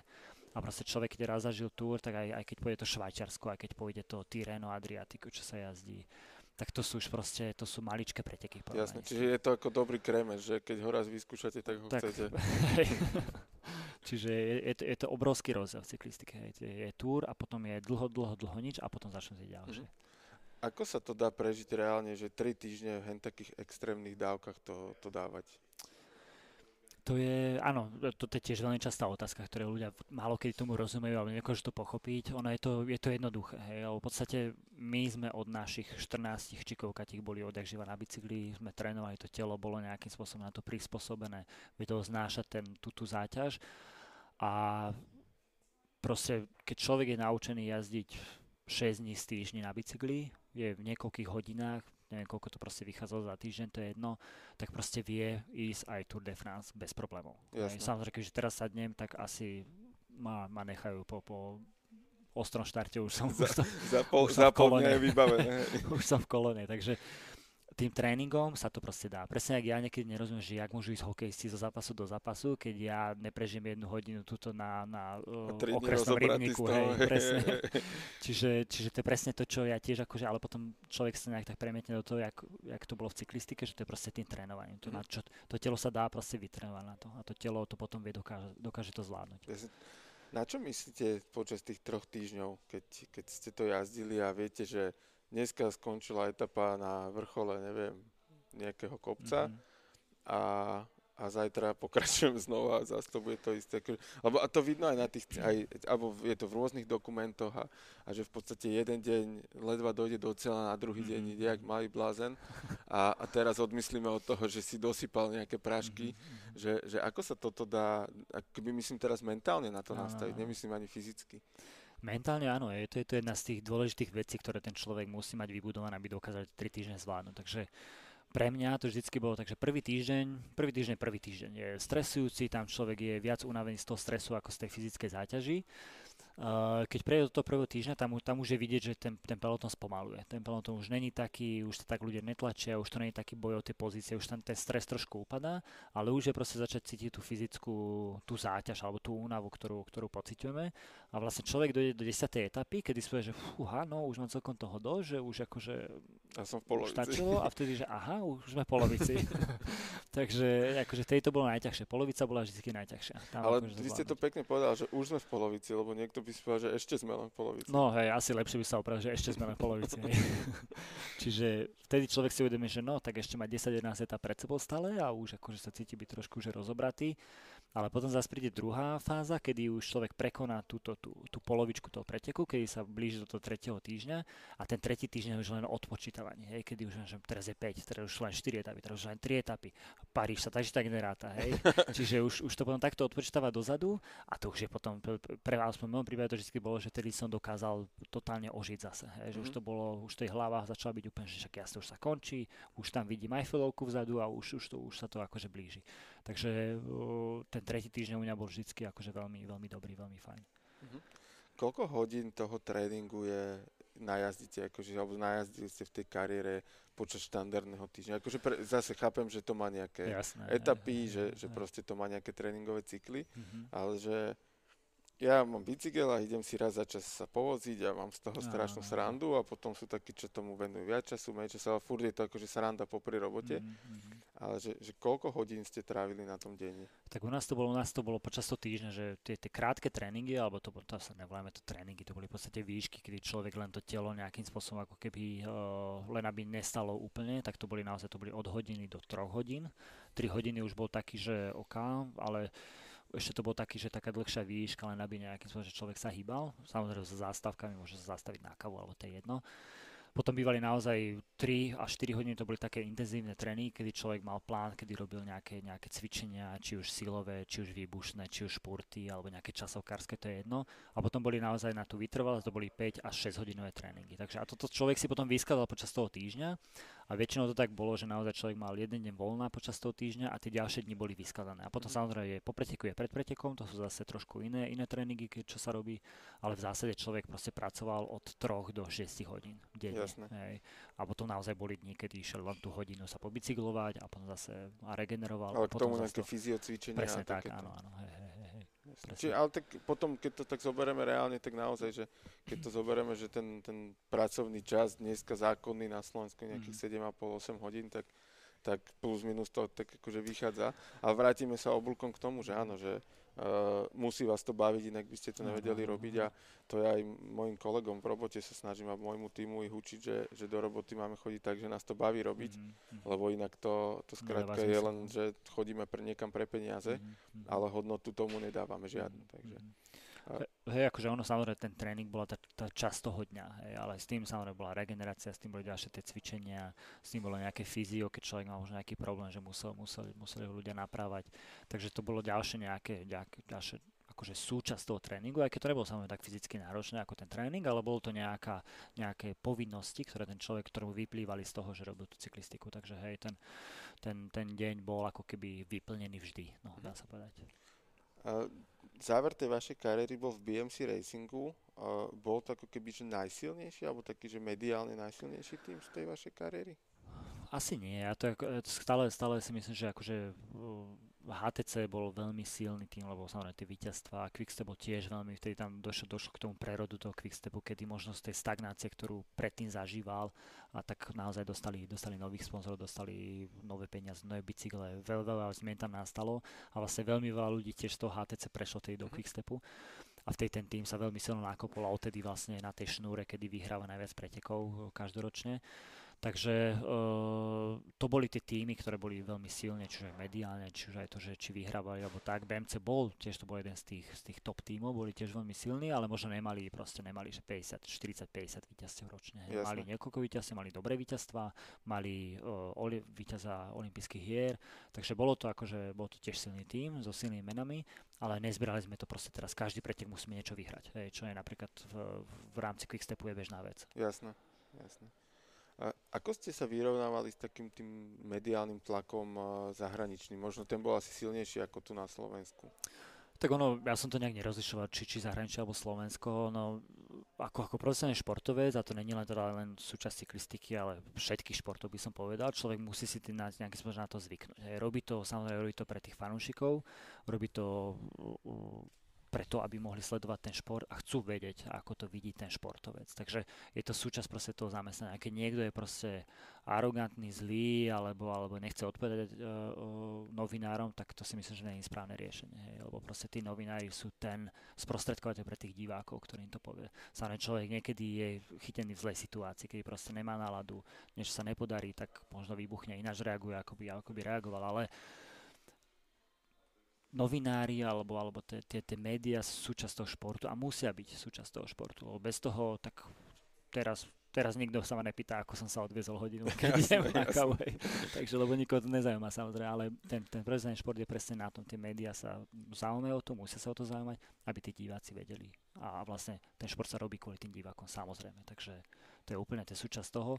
A každý, kto to má ináč postavené, tak robí proste chybu. To je môj mhm. názor. A narazí. A narazí, presne. Mm. A ako sa vyvinula tá cyklistika od doby, kedy vy ste pretekal a do, do dneška? Tak ono však už sa tu načetlo, že čo sa týka dopingu, aj že, že keď sa vrátim fakt, že do nejakej minulosti, tak samozrejme tá cyklistika prechádzala nejakými štádiami, ktoré boli niektoré, že boli zlé, boli horšie, boli katastrofálne a potom zase nejaké lepšie. Uh, samozrejme, jak, jak sme hovorili o Vizonofe, tak tedy bola veľká aféra, kedy zrazu sa začali ľudia priznávať, začali hovoriť, že, že dopovali a vlastne celý tým dopoval jeden s druhým. Takže naozaj tá cyklistika prešla fázou, kedy, kedy doping bol rozšírený na, na celotímovej úrovni, hej, kedy v podstate tým organizoval doping reálne. Ano. Takže to, bolo, to bola istá fáza cyklistiky, kedy naozaj, dá sa povedať, čierna, čierna doba cyklistiky, kedy, kedy ten šport nebol proste čistý. Uh, potom samozrejme prišla veľmi silná očistá, to bolo, to bolo vlastne naozaj v, tej, v tom roku, kedy my sme začali, keď sme tiež prišli o tým a začali do Milramu a vtedy naozaj bolo cítiť, ako keby tá cyklistika bola, bola veľmi čistá, bolo to veľmi nejakým spôsobom, že, že reálne, dá sa povedať. A tvrdiť teraz, že, že teraz všetci sú čistí a nikto nedopuje a teraz cyklistika je naj, najčistejší sport na svete, to si tiež netrúfam povedať. Ale už to je tak, že sú to proste individuality, sú to ľudia, ktorí, ktorí chcú podvádzať, tak mm-hmm. budú podvádzať a nájdu si spôsob, ako podvádzať. Jasne. Takže Uh, nechcem povedať, že, že, že cyklistika je najčistejší šport, ale je určite čistejšia, aj o mnoho čistejšia, ako bola za čas Armstronga, Uricha alebo takýchto mhm. ľudí. Ako sa vy pozeráte teraz z hľadiska cyklistu na tú Armstrongovú éru a v podstate on k tomu dával také vyjadrenia, že, že v zásade robili to všetci, možno sme mali všetci, štartovaciu čiaru mm-hmm. sme mali mhm. rovnakú, sme to robili najlepšie, že mm-hmm. je to čisto alibizmus, alebo...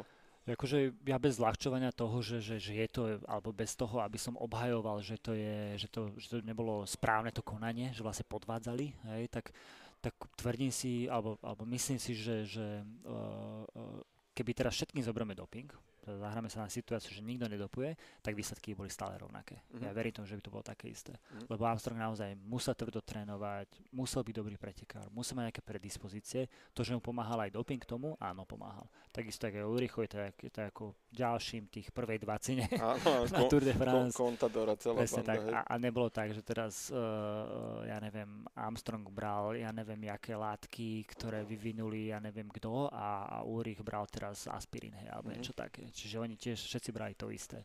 Niekedy sa akože žartovalo, že vlastne preteky vyhrávajú doktory, hej, ale dá sa povedať, že naozaj to bolo všetko na rovnakej úrovni. A, a tiež nechcem povedať, že to je alibizmus alebo niečo také, alebo že by som to obhajoval. Jasne. Ale môj názor je taký, že keby to všetkým zoberieme a tvoríme sa, že sme, že, alebo že spravíme z toho najčistejší šport, tak stále si myslím, že tie výsledky boli keď nie rovnaké, tak takmer by boli Veľmi podobné. podobné. Tam bola ešte jedna taká zaujímavá vec aj v tej e, knihe Tajné preteky a on to bolo aj v tom filme, že podstate jedna časť bola to, že on ako keby na seba naviazal ten, ten úvodný tlak a že získal tituly a tak, ale v podstate, že, že potom už tam nebola možnosť, že chcel vyhrávať, ale že na ňom a tom jeho mm-hmm. ako mhm. keby mm, povedomí a úspechu, že už bolo tak veľa ľudí závislých, že mm-hmm. on už v zásade ako keby nemal inú možnosť mm-hmm. ako mhm. vyhrávať. Že to už mi príde ako alibizmus, že teraz dopujem, lebo musím vyhrávať, niekto ma k tomu núti.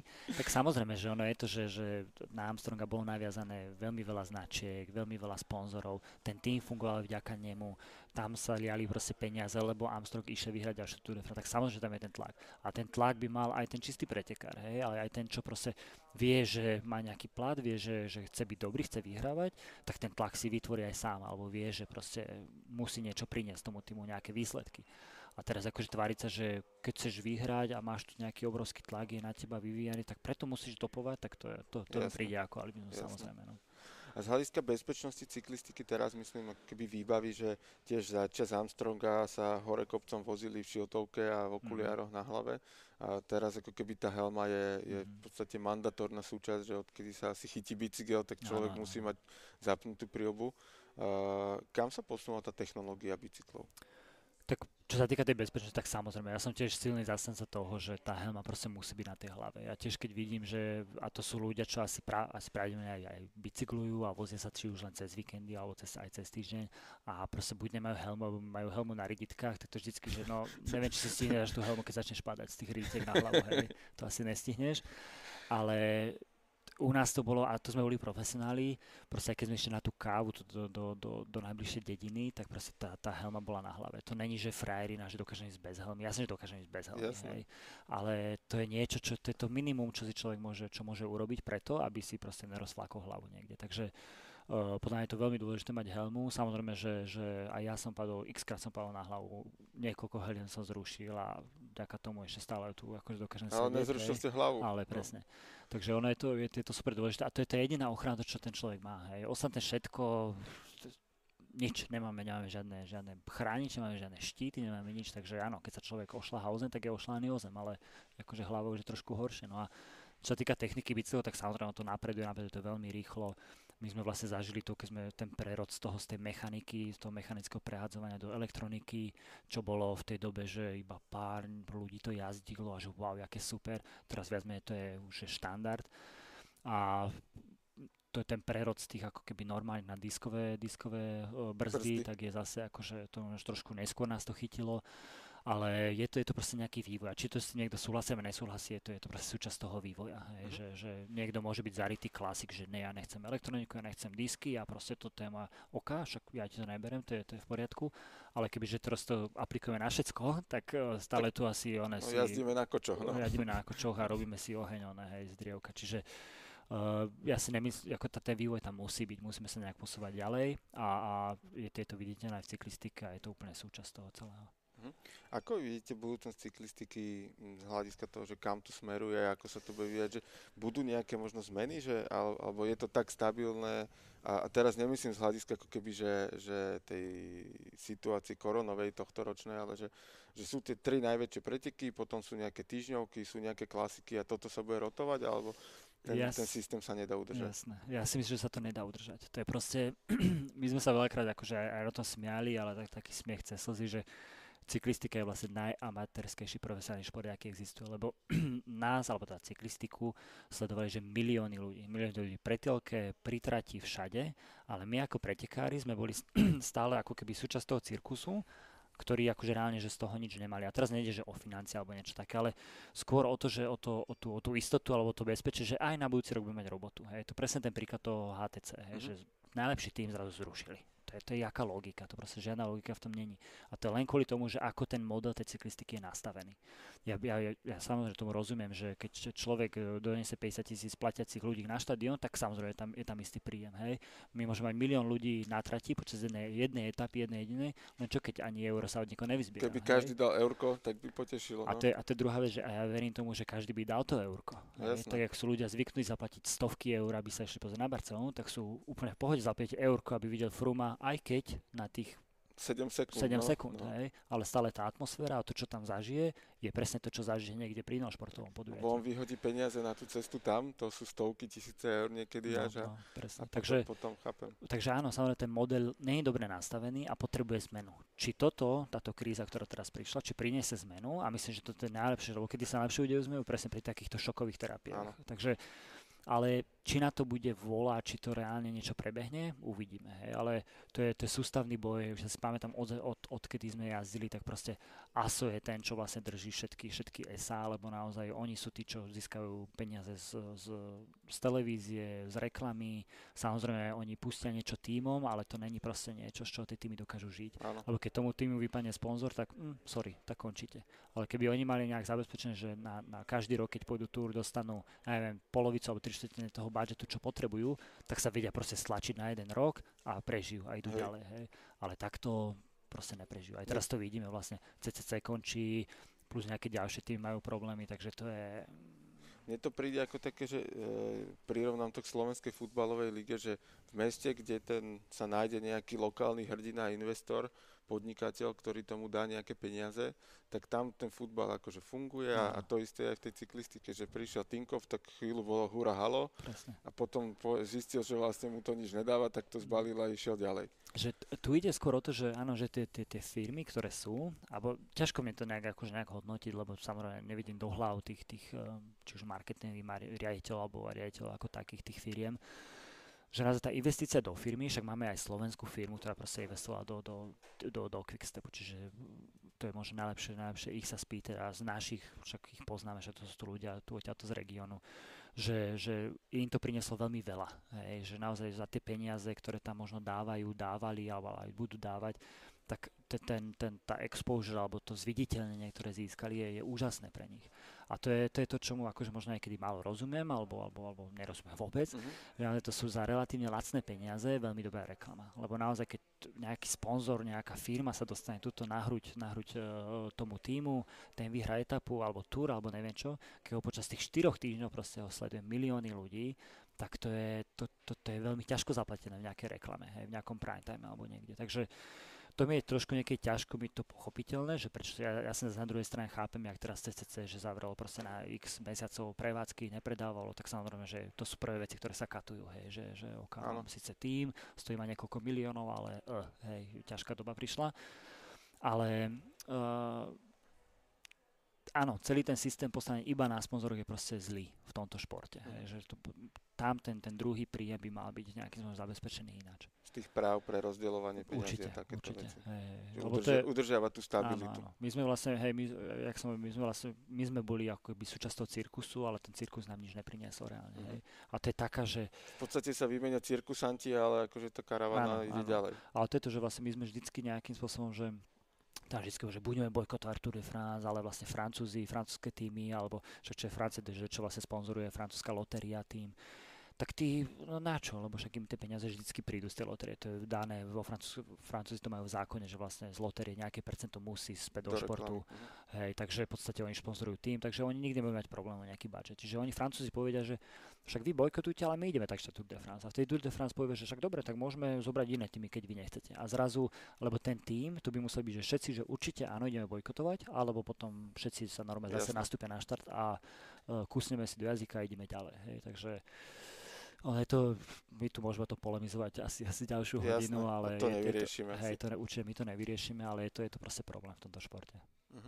Aký bol prechod u vás eh, z tej, z tej aktívnej cyklistiky profesionálnej do tej uh, keby manažerskej kariéry, ku ktorej smerujeme teraz v diskusii?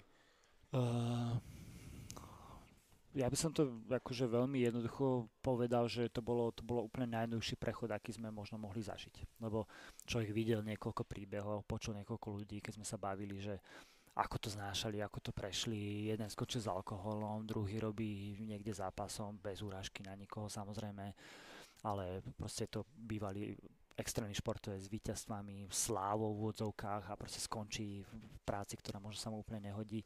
Čiže naozaj tých príbehov bolo niekoľko. My sme opäť ako keby buď mali to šťastie, alebo, alebo prezieravosť, možno aj neviem, jak by som to nazval, ale my sme ten brand začali budovať ešte keď sme boli stále aktívni. Jasné, že musíme povedať úprimne, že zobralo nám to aj z tej, z tej športovej kariéry, že nejakým spôsobom človek mohol venovať ten čas možno nejaké regenerácii, možno aj čomu inému, ale venoval sa tomu tej firme, tomu biznisu a možno to trošku mu to uberalo tej energie na ten šport, hej, úprimne, úprimne povedané áno, bolo to tak, ale zase na druhej strane to bola tá najlepšia vec, čo sme mohli urobiť, lebo začať to robiť po kariére, tak by bolo veľmi ťažké. To bolo naozaj veľmi, človek už by veľmi počítal, kde koľko minie peňazí na ten rozbeh. A samozrejme si viete predstaviť, že ten rozbeh niečo stál, bolo to, bolo to náročné, ale uh, spraviť to počas tej kariéry bolo, bolo to najlepšie riešenie, čo sme urobili. A preto ten prechod z, to, z toho vlastne bol tak, že vlastne už človek išiel do ofisu, potom na nejakú desiatú vyrazil na tréning, vrátil sa, osprchoval, trochu si oddychol a išiel späť do ofisu. Aj to bolo počas kariéry. A vlastne teraz to bolo tak, že išiel do ofisu, dal si obed a bol zase v ofise. Hej. Čiže akurát vynechal ten tréning, ale nič iné sa nezmenilo. Takže A ten, na preto, bicykel ide po a robote. na BC po robote, hej. Takže preto to bolo to, že človek, o, alebo my sme mali ten, ten prechod bol, že super jednoduchý, bez nejakých veľkých o, depresí a Mhm. nejakých problémov. Čo veľmi plynule. Úplne, úplne. A mne ešte navyše vlastne vtedy, vtedy sa narodil syn, takže to bolo zase úplne iná zmena životná, takže vtedy človek nejakým spôsobom to už, už vôbec neriešil, že či mu je smutno za tým, že teraz je 3 týždne niekde v daždi, v zime, na vetre a idú ho prizabiť. Ne, ne, to vôbec Nechy, nechybalo. nechybalo to vôbec, nechybalo to vôbec. Že dobre tu bolo v kancelárii, príjemne. Uh, ako vznikala tá idea vôbec uh, značky Izador? Tak my sme vždycky mali, aj, aj v podstate však aj rodičia boli podnikatelia, že my sme vždycky vedeli, alebo nikdy sme nemali nejaký teraz úmysel, že ja sa jedného dňa chcem zamestnať do korporátu a budem liesť po tom rebríku a že jedného dňa neviem čo, budem šéf banky, v živote nás niečo takéto nenapadlo. Vždycky sme chceli robiť nejaké podnikanie, ale nevedeli sme, že čo až či. By sme mali milión nápadov, čo by sme chceli robiť, čo by sme možno ne- nejak ináč uh, chceli priniesť na trh, ale nikdy sme nejak tak si neverili, že tak toto je to, do čo určite poďme. Že, a keď sme nejakou takú logickú úvahou na to prišli, že tak že čomu by sme sa išli venovať, tak bolo naozaj to, že však dobre, bicyklujeme sa, vieme, že OK, bicykel je možno trošku moc technické na nás, hej, necítili sme sa na to, Na že poďme vývoj. robiť vývoj, vyvíjať bicykle a robiť niečo také. Tak oblečenie bolo taká druhý, druhá logická ho- vec, ktorú akože sme si mysleli, že vieme, ako to má sedieť, však vybereme farby, vybereme zipsy a to je jedno a ideme, ideme na to, hej. To bola, to bola úplne na tá, tá, tá naivita, ktorú sme mali. Aspoň sme pochopili, že aha, že vybrať si farbičky a dať dokopy dresík, to nie je len tak, hej, že nie je to len také, že si to tu vyklikám teraz niekde. Takže uh, vďaka tej naivite sme sa do tohto tiež pustili, ale samozrejme, akože človek to nelutuje, je to, je to ťažký biznis, však nehovorím, že ani jeden biznis je ľahký, každý biznis je ťažký, ale uh, bola to nejakou logickou úvahou, že tak čo je niečo, čomu naozaj sa rozumieme, že čo by sme vedeli robiť. A to vlastne vyšlo z toho, že to oblečenie je, je to presne ako by to malo sedieť, ako by sa tom človek to mal cítiť a do toho presne nejakú našu estetiku alebo naše nejaké, nejaké vnímanie tej značky. Hm. Ako sa to rodilo, ako keby tá samotná identita značky? Identita, tak my sme od začiatku sme hovorili, že, že uh, my chceme robiť také oblečenie, ktoré by sme si obliekali, kebyže si nemusíme obliekať to vysponzorované tričko alebo ten dres s veľa sponzormi, veľa menami, veľa farbami, kde každého potreby treba nejakým spôsobom uspokojiť tých sponzorov, myslím. Takže naozaj jednoduché, čisté oblečenie, ktoré by bolo z, z prírodných materiálov, ale zároveň bolo veľmi funkčné. Čiže to bola taká nejaká základná idea, ktorú sme od začiatku mali, ktorú si myslím, že doteraz dokážeme naďalej, naďalej naplňať. A to bolo vlastne, s čím sme do toho išli a čo sme stále, stále potom išlo. Vlastne hej, od začiatku sme si vybrali ako merino jednou z hlavných, z hlavných uh, látok, ktoré používame. A potom samozrejme uh, sme pridávali nejaké ďalšie, keď ten trh naozaj chcel alebo očakával, že, že priniesť, alebo naši zákazníci, že prinesieme aj nejaké ďalšie produkty z iných, iných látok, iných materiálov. Kde vy vyrábate tie, tie dresy? Uh, áno, áno. V podstate väčšina, väčšina našich produktov, alebo väčšina to, čo, to, čo v sklade tu máme, tak je, je vyrobená u nás v Makite, priamo v Puchove. Takže to je pre nás obrovskú flexibilitu, ktorú, ktorú dokážeme, dokážeme mať oproti možno iným brandom. Sme tu v podstate 500 metrov od jeden od druhého a, a dokážeme naozaj si naskladiť veci v priebehu 4-5 týždňov. Takže to je, to je super, super flexibilita. No a potom máme ďalší dodateľov v Čechách, máme ešte aj na Slovensku ďalších dvoch, dvoch ďalších dodateľov, ktorí robia iné, iné typy produktov, ale všetko je naozaj sústredené tu, tu v regióne. Vždy ste vyrábali tuto? V Puchove vlastne tie My sme mali, my sme mali jedného výrobcu, úplne na začiatku sme mali uh, pri Prievidzi jedného výrobcu, uh, s ním sme boli myslím, že rok alebo dva tak nejak, len potom už keď sme došli, že tú kapacitu sme potrebovali navyšovať, tak Makita bolo ten ďalší logický krok. Samozrejme, keď my sme došli do Makity, tak sme boli, uh, že viac sme nám to robili ako, ako láskavosť, lebo naozaj to boli, to boli malé množstva, ktoré sme vtedy za nimi došli, ale teraz my sme už vlastne, neviem, či 7 alebo 6 najväčší dodáva, alebo najväčší odberateľ, odberateľ u nich. Hej, mhm. hej. Čo je takou základnou esenciou značky alebo hodnotami tej značky, ktorú reprezentujete? Tak hodnotami samozrejme my, uh, nechcem hovoriť, že sme teraz nejaký enviro brand a snažíme sa to spraviť všetko zelené a to nechceme nejakým spôsobom, ale aspoň tým malým, čo vieme ovplyvniť, čo vieme urobiť, tak to sa snažíme. Hej, že vlastne robíme, robíme z prírodných materiálov, čiže to meríme. Máme teraz vlastne celú alternatívnu líniu, ktorá je celá spravená zo 100% recyklovaných, uh, recyklovaných materiálov naše balenia boli v, boli v, v recyklovaných papierových krabiciach, ktoré máme vlastne v sáčkoch, ktoré sú plne kompostovateľné. Takže snažíme sa ísť naozaj týmto smerom a je to v podstate úplne od začiatku toho brandu sme toto robili. Takže to je jedna z tých, tých, e, tých esencií. Potom samozrejme ten druhý je e, to, že my s bratom za tým stojíme tá naša, tá naša nejaké skúsenosti alebo to, ako by tie produkty mali sedieť, tak je nejaká pridaná hodnota, ktorú tej značke prinášame a, a dávame už, už počas tých 6-7 rokov. A potom samozrejme sa snažíme, ale je to, nechcem teraz hovoriť, že sme nejaký inovátor alebo niekto doteraz teraz je strašne inovatívny, ale samozrejme snažíme sa aplikovať až na, navyše na tú veľkosť, ktorú teraz máme, tak snažíme sa napríklad čo najrychlejšie nejaké nápady, nejaké inovácie, ktoré vieme použiť. Vlastne je to, je to aj príklad tohto vlastne subscription modelu, ktorý teraz máme na adrese. Potom máme nejakú ďalšiu novinku, s ktorou chceme prísť, s ktorou chceme prísť na jeseň. Čiže sú tu veci, ktoré keď vieme, že my nejakým spôsobom, že sme ešte mali, v porovnaní s nejakými inými väčšími brandami, ktoré už sú, ktoré sú oveľa dlhšiu dobu na, na trhu, tak sa nám musí byť v tomto inovatívni, aby sme dokázali, dokázali nejak že viete dobiehať tých, tých veľkých rýchlejšie. Hm. To je, ste spomenuli to požičiavanie dresov? Uh-huh. Skúste o tom viac povedať. Tak ono je to, je to samozrejme, my, tá, tá diskusia o tom, že či do toho ísť bola, bola veľmi dlhá, tuto to priamo v office s Martinom a sme, sme aj s ďalšími ľuďmi, čo sme, sa, čo sme to diskutovali. Uh, tiež to zapada do toho, že, že, lebo vieme aj my z našej skúsenosti, ako to fungovalo s dresmi, tiež keď boli profesionálni, že v podstate človek Uh, my sme v tej dostali tie dresy trošku iné, ale uh, človek, keď si kúpuje dresy, páči sa mu, samozrejme má tam ten pekný pocit, že kúpi si nejakú novú vec, teší sa z toho, že je, teraz sa pobicyklujem s tým a ono časom sa to zunuje, ako úplne so všetkým, či to auto, či to oblečenie, to je jedno čo. Trošku sa to zunuje už je taký, že no však už, už to nie je nové, však mne sa stalo ľúbi, ale uh, hej, už, už to nie je také ideálne a potom zase vidie niekde na, na internete zase niečo nové, tak jasne, kúpim si ďalšiu vec, hej. Ale vlastne on ešte nezodral tú, tú jednu tú vec, pôvodnú, tú prvú, hej. tú pôvodnú a už má zase nejakú novú. Až potom po roku zistí, že má 10-15 dresov v, v šatníku a je mu to ľúto vyhodiť, lebo však ešte nie sú, ale zase čo s tým, už ho to, už ho to nebaví sa voziť v tom, hej. Takže zrazu prichádza na to, že má plný šatník a ono vo väčšine prípadov to naozaj potom aj možno skončí tým, že to vyhodí. Keď náhodou nemá nejakého kamaráta, parťaka, ktorému to dá, ktorý v podstate, alebo mu to predá, to je jedno, ale väčšinou to proste niekto vyhodí. Takže nastáva tento problém, no a my sme nejakým chceli priniesť niečo, kedy ten človek môže mať každých 90 dní alebo každé 3 mesiace radosť z toho, že aha, vyberiem si niečo nové, vyskúšam teraz takýto dres, potom takýto dres, potom na zimu si zoberiem si dlhý rukav, vyskúša ten dres, má ten dobrý pocit z toho, že má zase niečo nové, pojazdím to 3 mesiace a potom zase vrátim. Hej. Mm-hmm. A vlastne prispiejem k tomu, že, že ne, a my ten dres, v podstate on sa vráti k nám, my ho, my ho op, profesionálne operáme, ošetríme a dostane ho potom zase ďalší zákaz, ktorý si to objedná. Čiže my nejakým spôsobom tie dresy, my ich ako keby chceme nechať zodrať medzi jasne, ľuďmi, jasne. poviem tak v úvodzovkách, zodrať medzi ľuďmi, medzi zákazníkmi a tým pádom prispieme na to, aby sa tie kopy nehromadili u ľudí v šatníkoch. A tým pádom, nejakým že, lebo vieme, že aj ten industrie alebo ten sektor, ktorom robíme, je jeden z najšpinavších, teda odevný, odevná industrie. Takže o, aspoň týmto málom chceme nejakým spôsobom že prispieť na to, aby tie dresy boli viac v obehu, ako keby, a nejakým spôsobom obmedziť to, ten overconsuming, alebo jak to, jak to povedať, to, to nadmerné plýtvanie. Hej. Poviem úprimne, že nám je samozrejme nám je, je nám jednoduchšie a lepšie predať nový dres. Hej. A kupujte, kupujte, kupujte.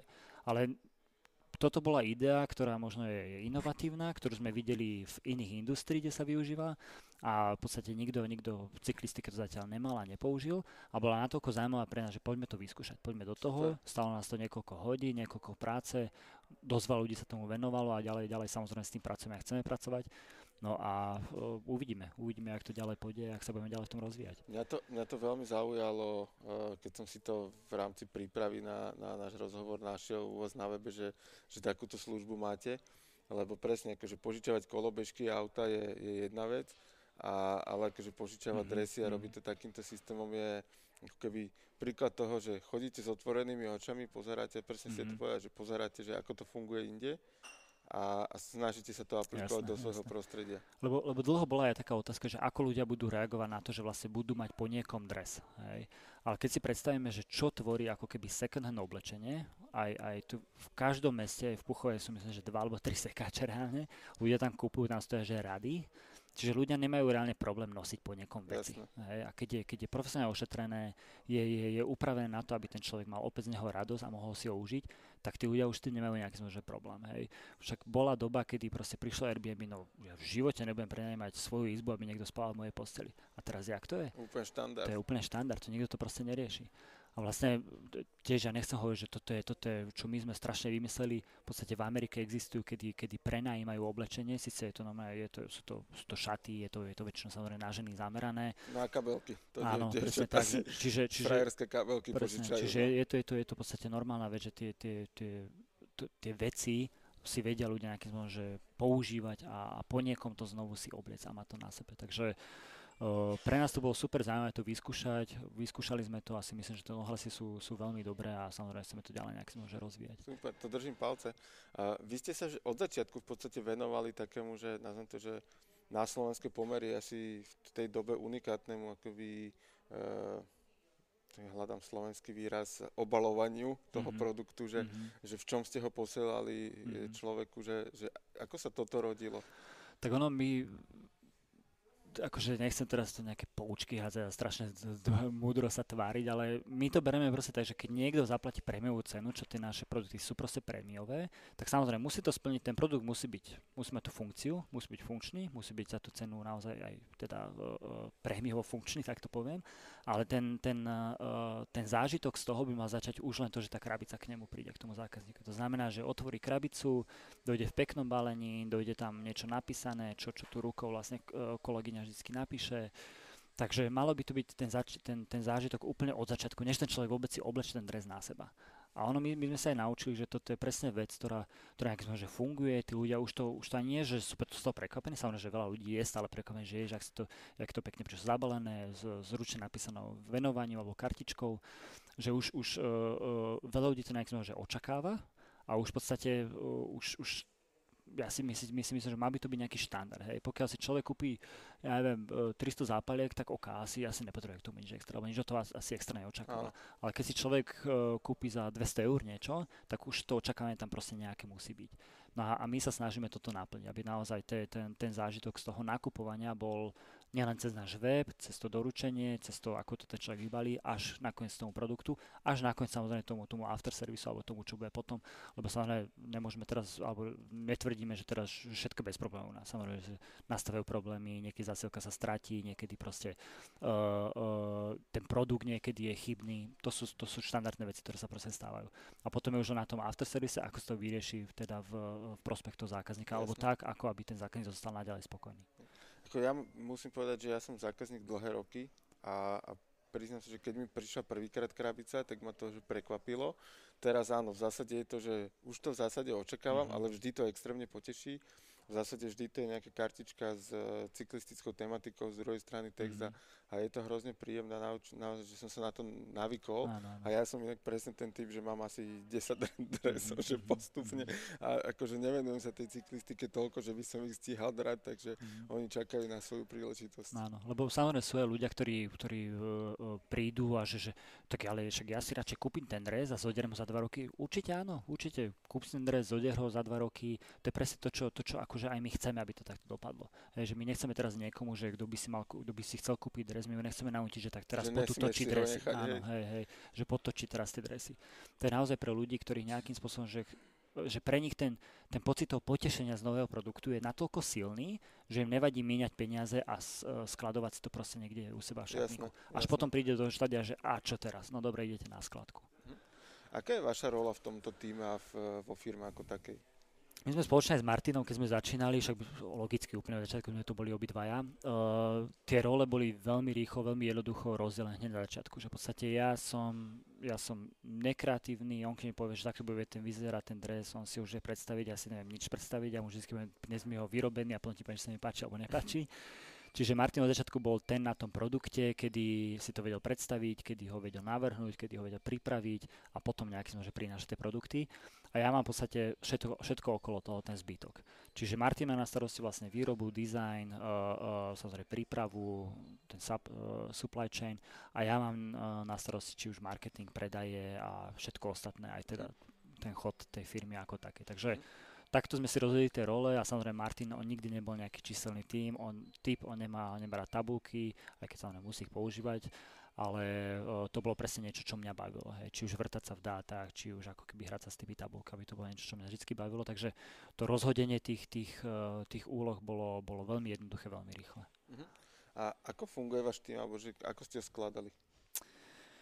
V tomto sme mali asi šťastie to, že, že naozaj tie, akože nechcem teraz nejak arogantne znieť, ale tie mená, ktoré máme, alebo to, že máme nejakú históriu za sebou, tak nám veľmi ľahko pomáhali ako keby v hľadaní ľudí, alebo tí ľudia sa nám veľakrát sami ozvali, ktorí sme vyskúšali a zistili, že wow, že toto je presne to, čo sme potrebovali. Toto je presne ten človek, ktorý sa hodí do toho týmu a chceme tu s ním byť.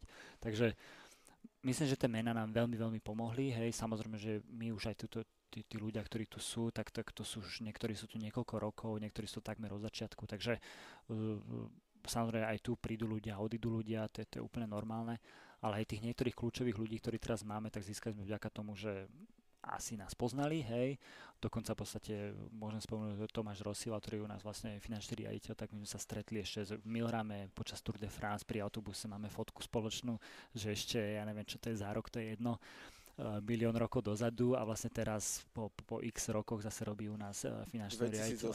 No, čiže odtiaľ máme fotku, že, že, že človek by v živote nepovedal, že niečo takéto sa udia, vtedy človek ani nerozmýšľa, že, že, že čo bude robiť. bude, no jasné. a vlastne stretli sa takto a je to samozrejme jeden, jeden z, viac z kľúčových, z kľúčových ľudí v tejto firme tiež, ktorý dal naozaj dal tie financie do poriadku a veľmi to nejakým spôsobom dal tak, aby to, nehovorím, že sme vtedy žili hoci ako, hoci čo, ale dal tomu naozaj štruktúru, ktorú, ktorá už bola potrebná pri tejto veľkosti. Uh-huh. A ako sa dá prekročiť e, s tou značkou hranice Slovenska? Bolo to aj vďaka tomu menu, že, alebo to kontaktom, ktoré ste mali v zahraničí, alebo ste si išli, že v podstate no človek, idem si líniou, ako by som to robil? Áno, akože u nás to bolo tak, že my sme úplne od začiatku, keď sme robili ten brand, tak my sme sa v podstate na Slovensku ani nejak nefokusovali, lebo nebolo to niečo, že, že, nás, že najprv dobijeme Slovenska, potom ideme ďalej. To niekde bolo, nebol náš zámer, my sme v podstate hneď od začiatku mal sa web mali v Nemčine aj v angličtine a v Slovenčine samozrejme. Čiže úplne od začiatku sme boli nastavení na to, že chceme von predávať. A ono to aj tak bolo. Áno, je pravda, že prvá, prvá objednávka došla do Slovenska, bol to slovenský zákazník, ale v podstate už od prvého mesiacu tie, tie predaje boli vždy väčšie niekde mimo Slovenska. A vlastne, aj keď nejakým spôsobom, že robíme, my robíme prieskumy každý január, keď sa pýtame našich zákazníkov alebo ľudí, ktorí nejakým spôsobom, že poznajú Izador, nejaké, nejaké otázky, tak mali sme otázky, kedy, že, že čo im prvé nápadne pri tom brande, hej, tak samozrejme boli tam nejaké odpovede design, ale bolo tam strašne málo odpovedí, že, že vlastne bratia Veličovci, uh-huh. hej, že sme za, tom, za tým my. Čiže pri pri nejakých zahraničných, na Slovensku to asi rezonuje, v Čechách to asi tiež trošku rezonuje, hej, že tí ľudia, tí cyklisti, ktorí nejaké sledujú, tak im to meno niečo povie a zrazu, aha, však oni majú brať, aha, tak idem to vyskúšať. Ale pri nejakého nemeckého cyklistu, ktorý je v podstate náš, 30% sme, sme v Nemecku predávame, tak uh, ten v živote možno aj nepočul Deverič. Hej, a ži- asi ho to ani až tak nezaujíma. On, keď sa dozvie, že sú tam nejaké veľčoci a išli niekoľkrát Tour de France, hm, však dobre, fajn, hej, ale, ale to nebol ten rozhodovací, alebo to nebolo to, čo ho zlomilo, že ďaká čomu to kúpil. Mhm. Takže tie mená pomáhajú do nejakej formy, ale nie je to priamy, že teraz nám to pomohlo teraz predávať extra v Nemecku, alebo, alebo niekde inde v zahraničí. Takže, takže to si nemyslím. Ako tvoríte kampane, lebo vy máte veľmi pekné vizuálne kampane, vy to vy to točíte, fotíte v zahraničí tie veci.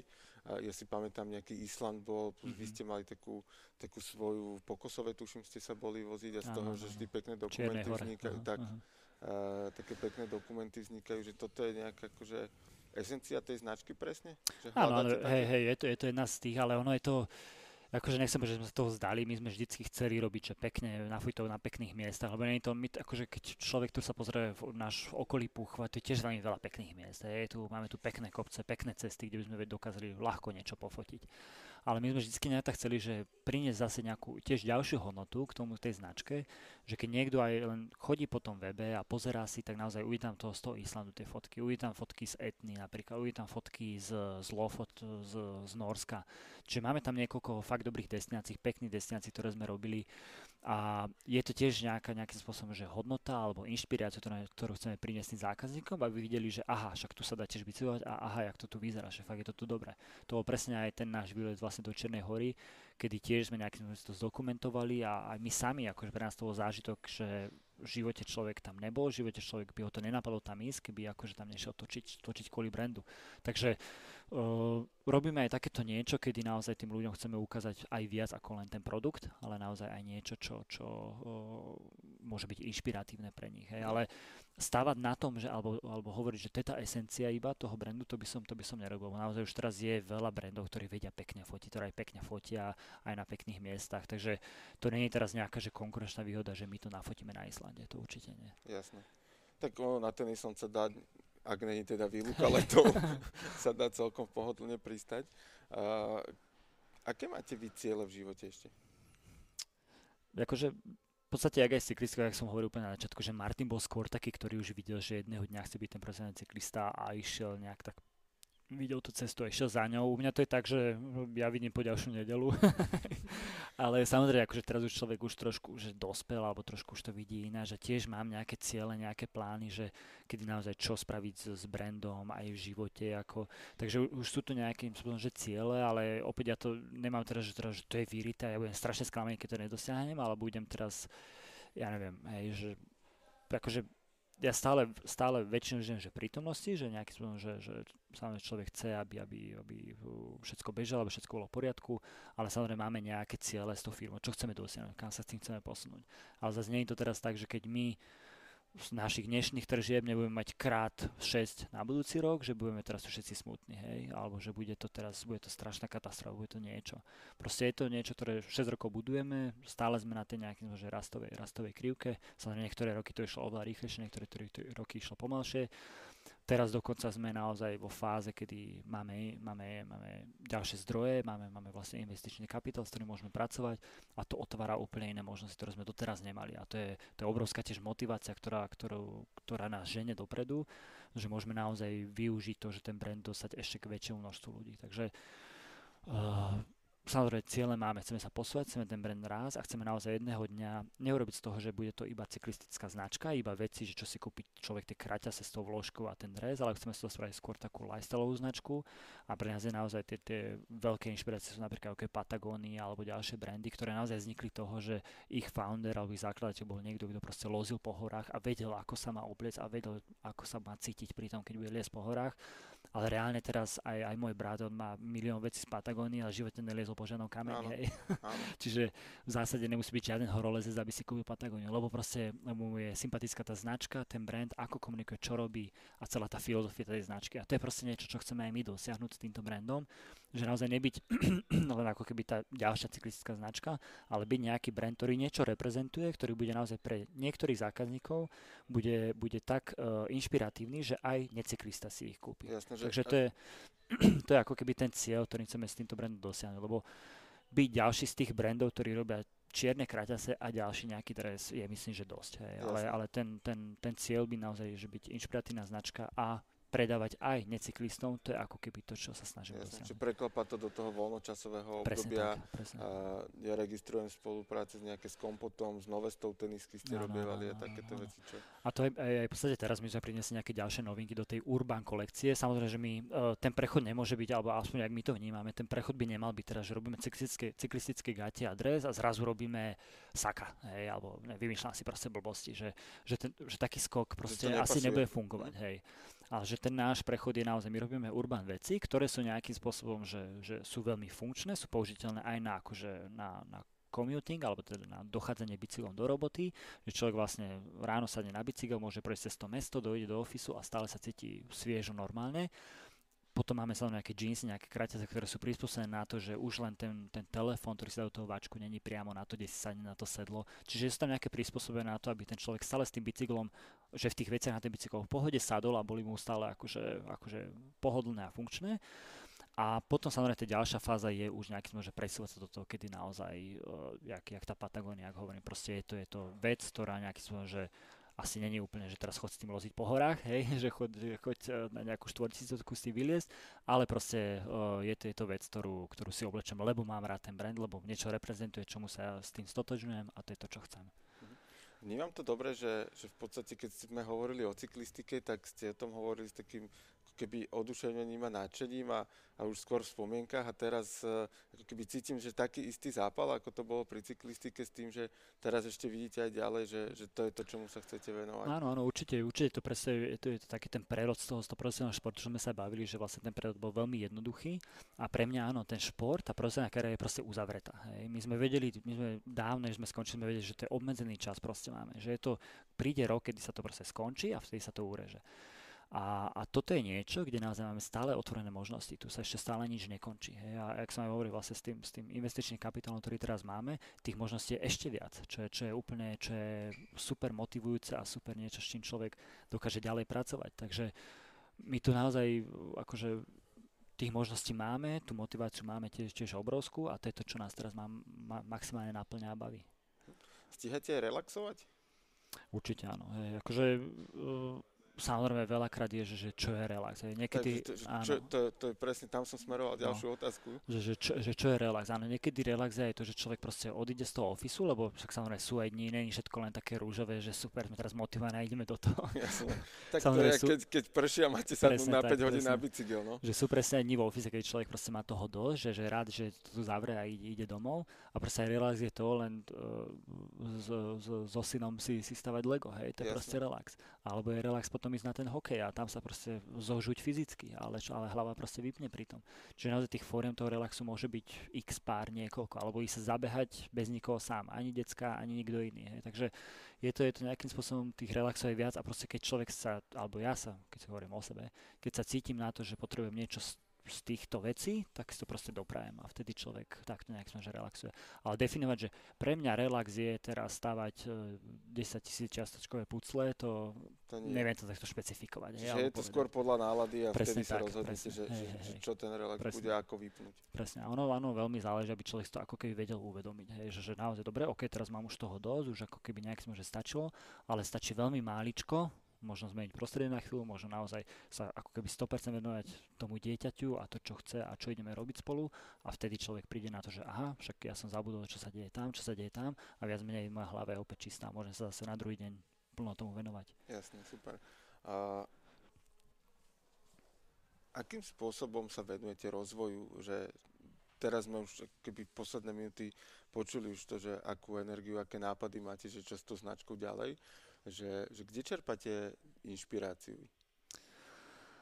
Tak asi opäť akože nie je to teraz, že nejaký, že mám jeden zdroj, odkiaľ strašne, strašne inšpiráciu. Ja niekedy veľakrát mám, akože, alebo sa mi páči, že človek ide na LinkedIne, kedy má možno nejaké kontakty, kedy mu to proste niečo vyhadzuje, čo vidí.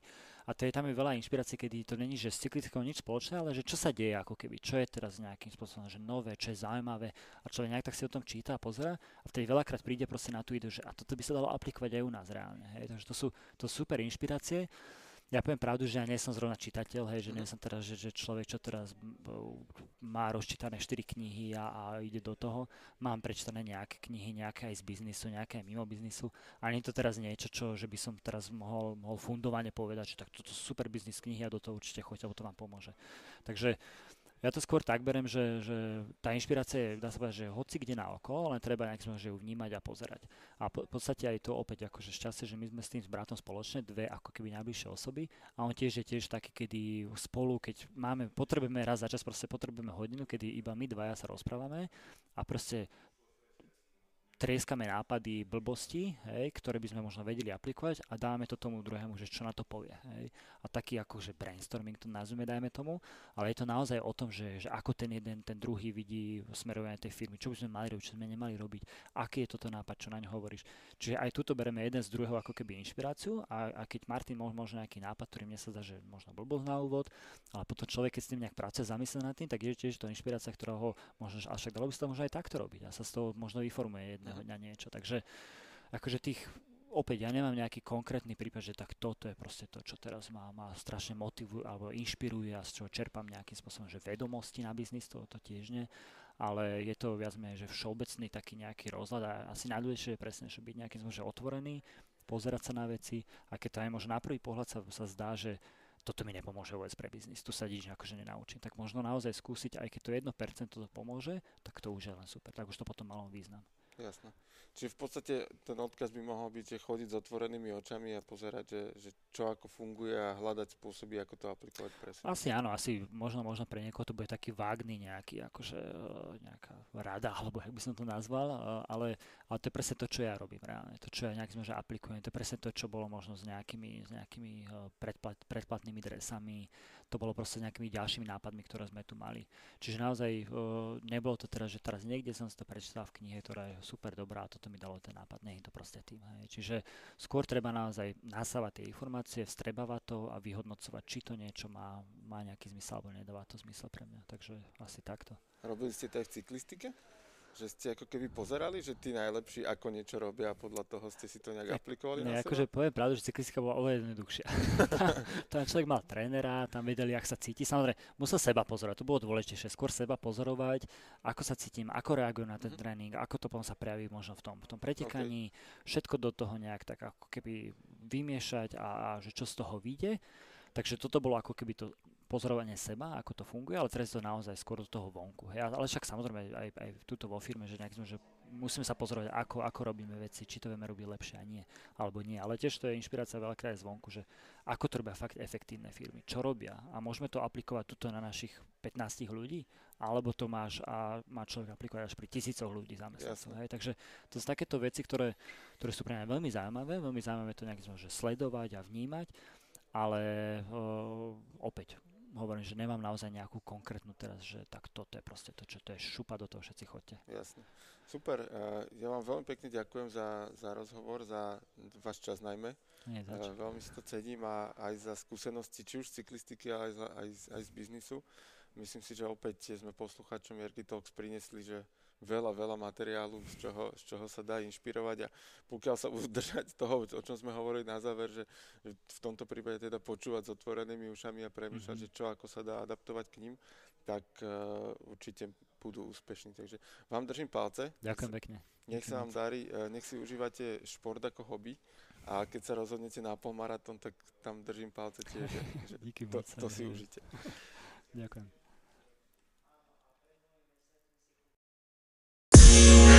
Música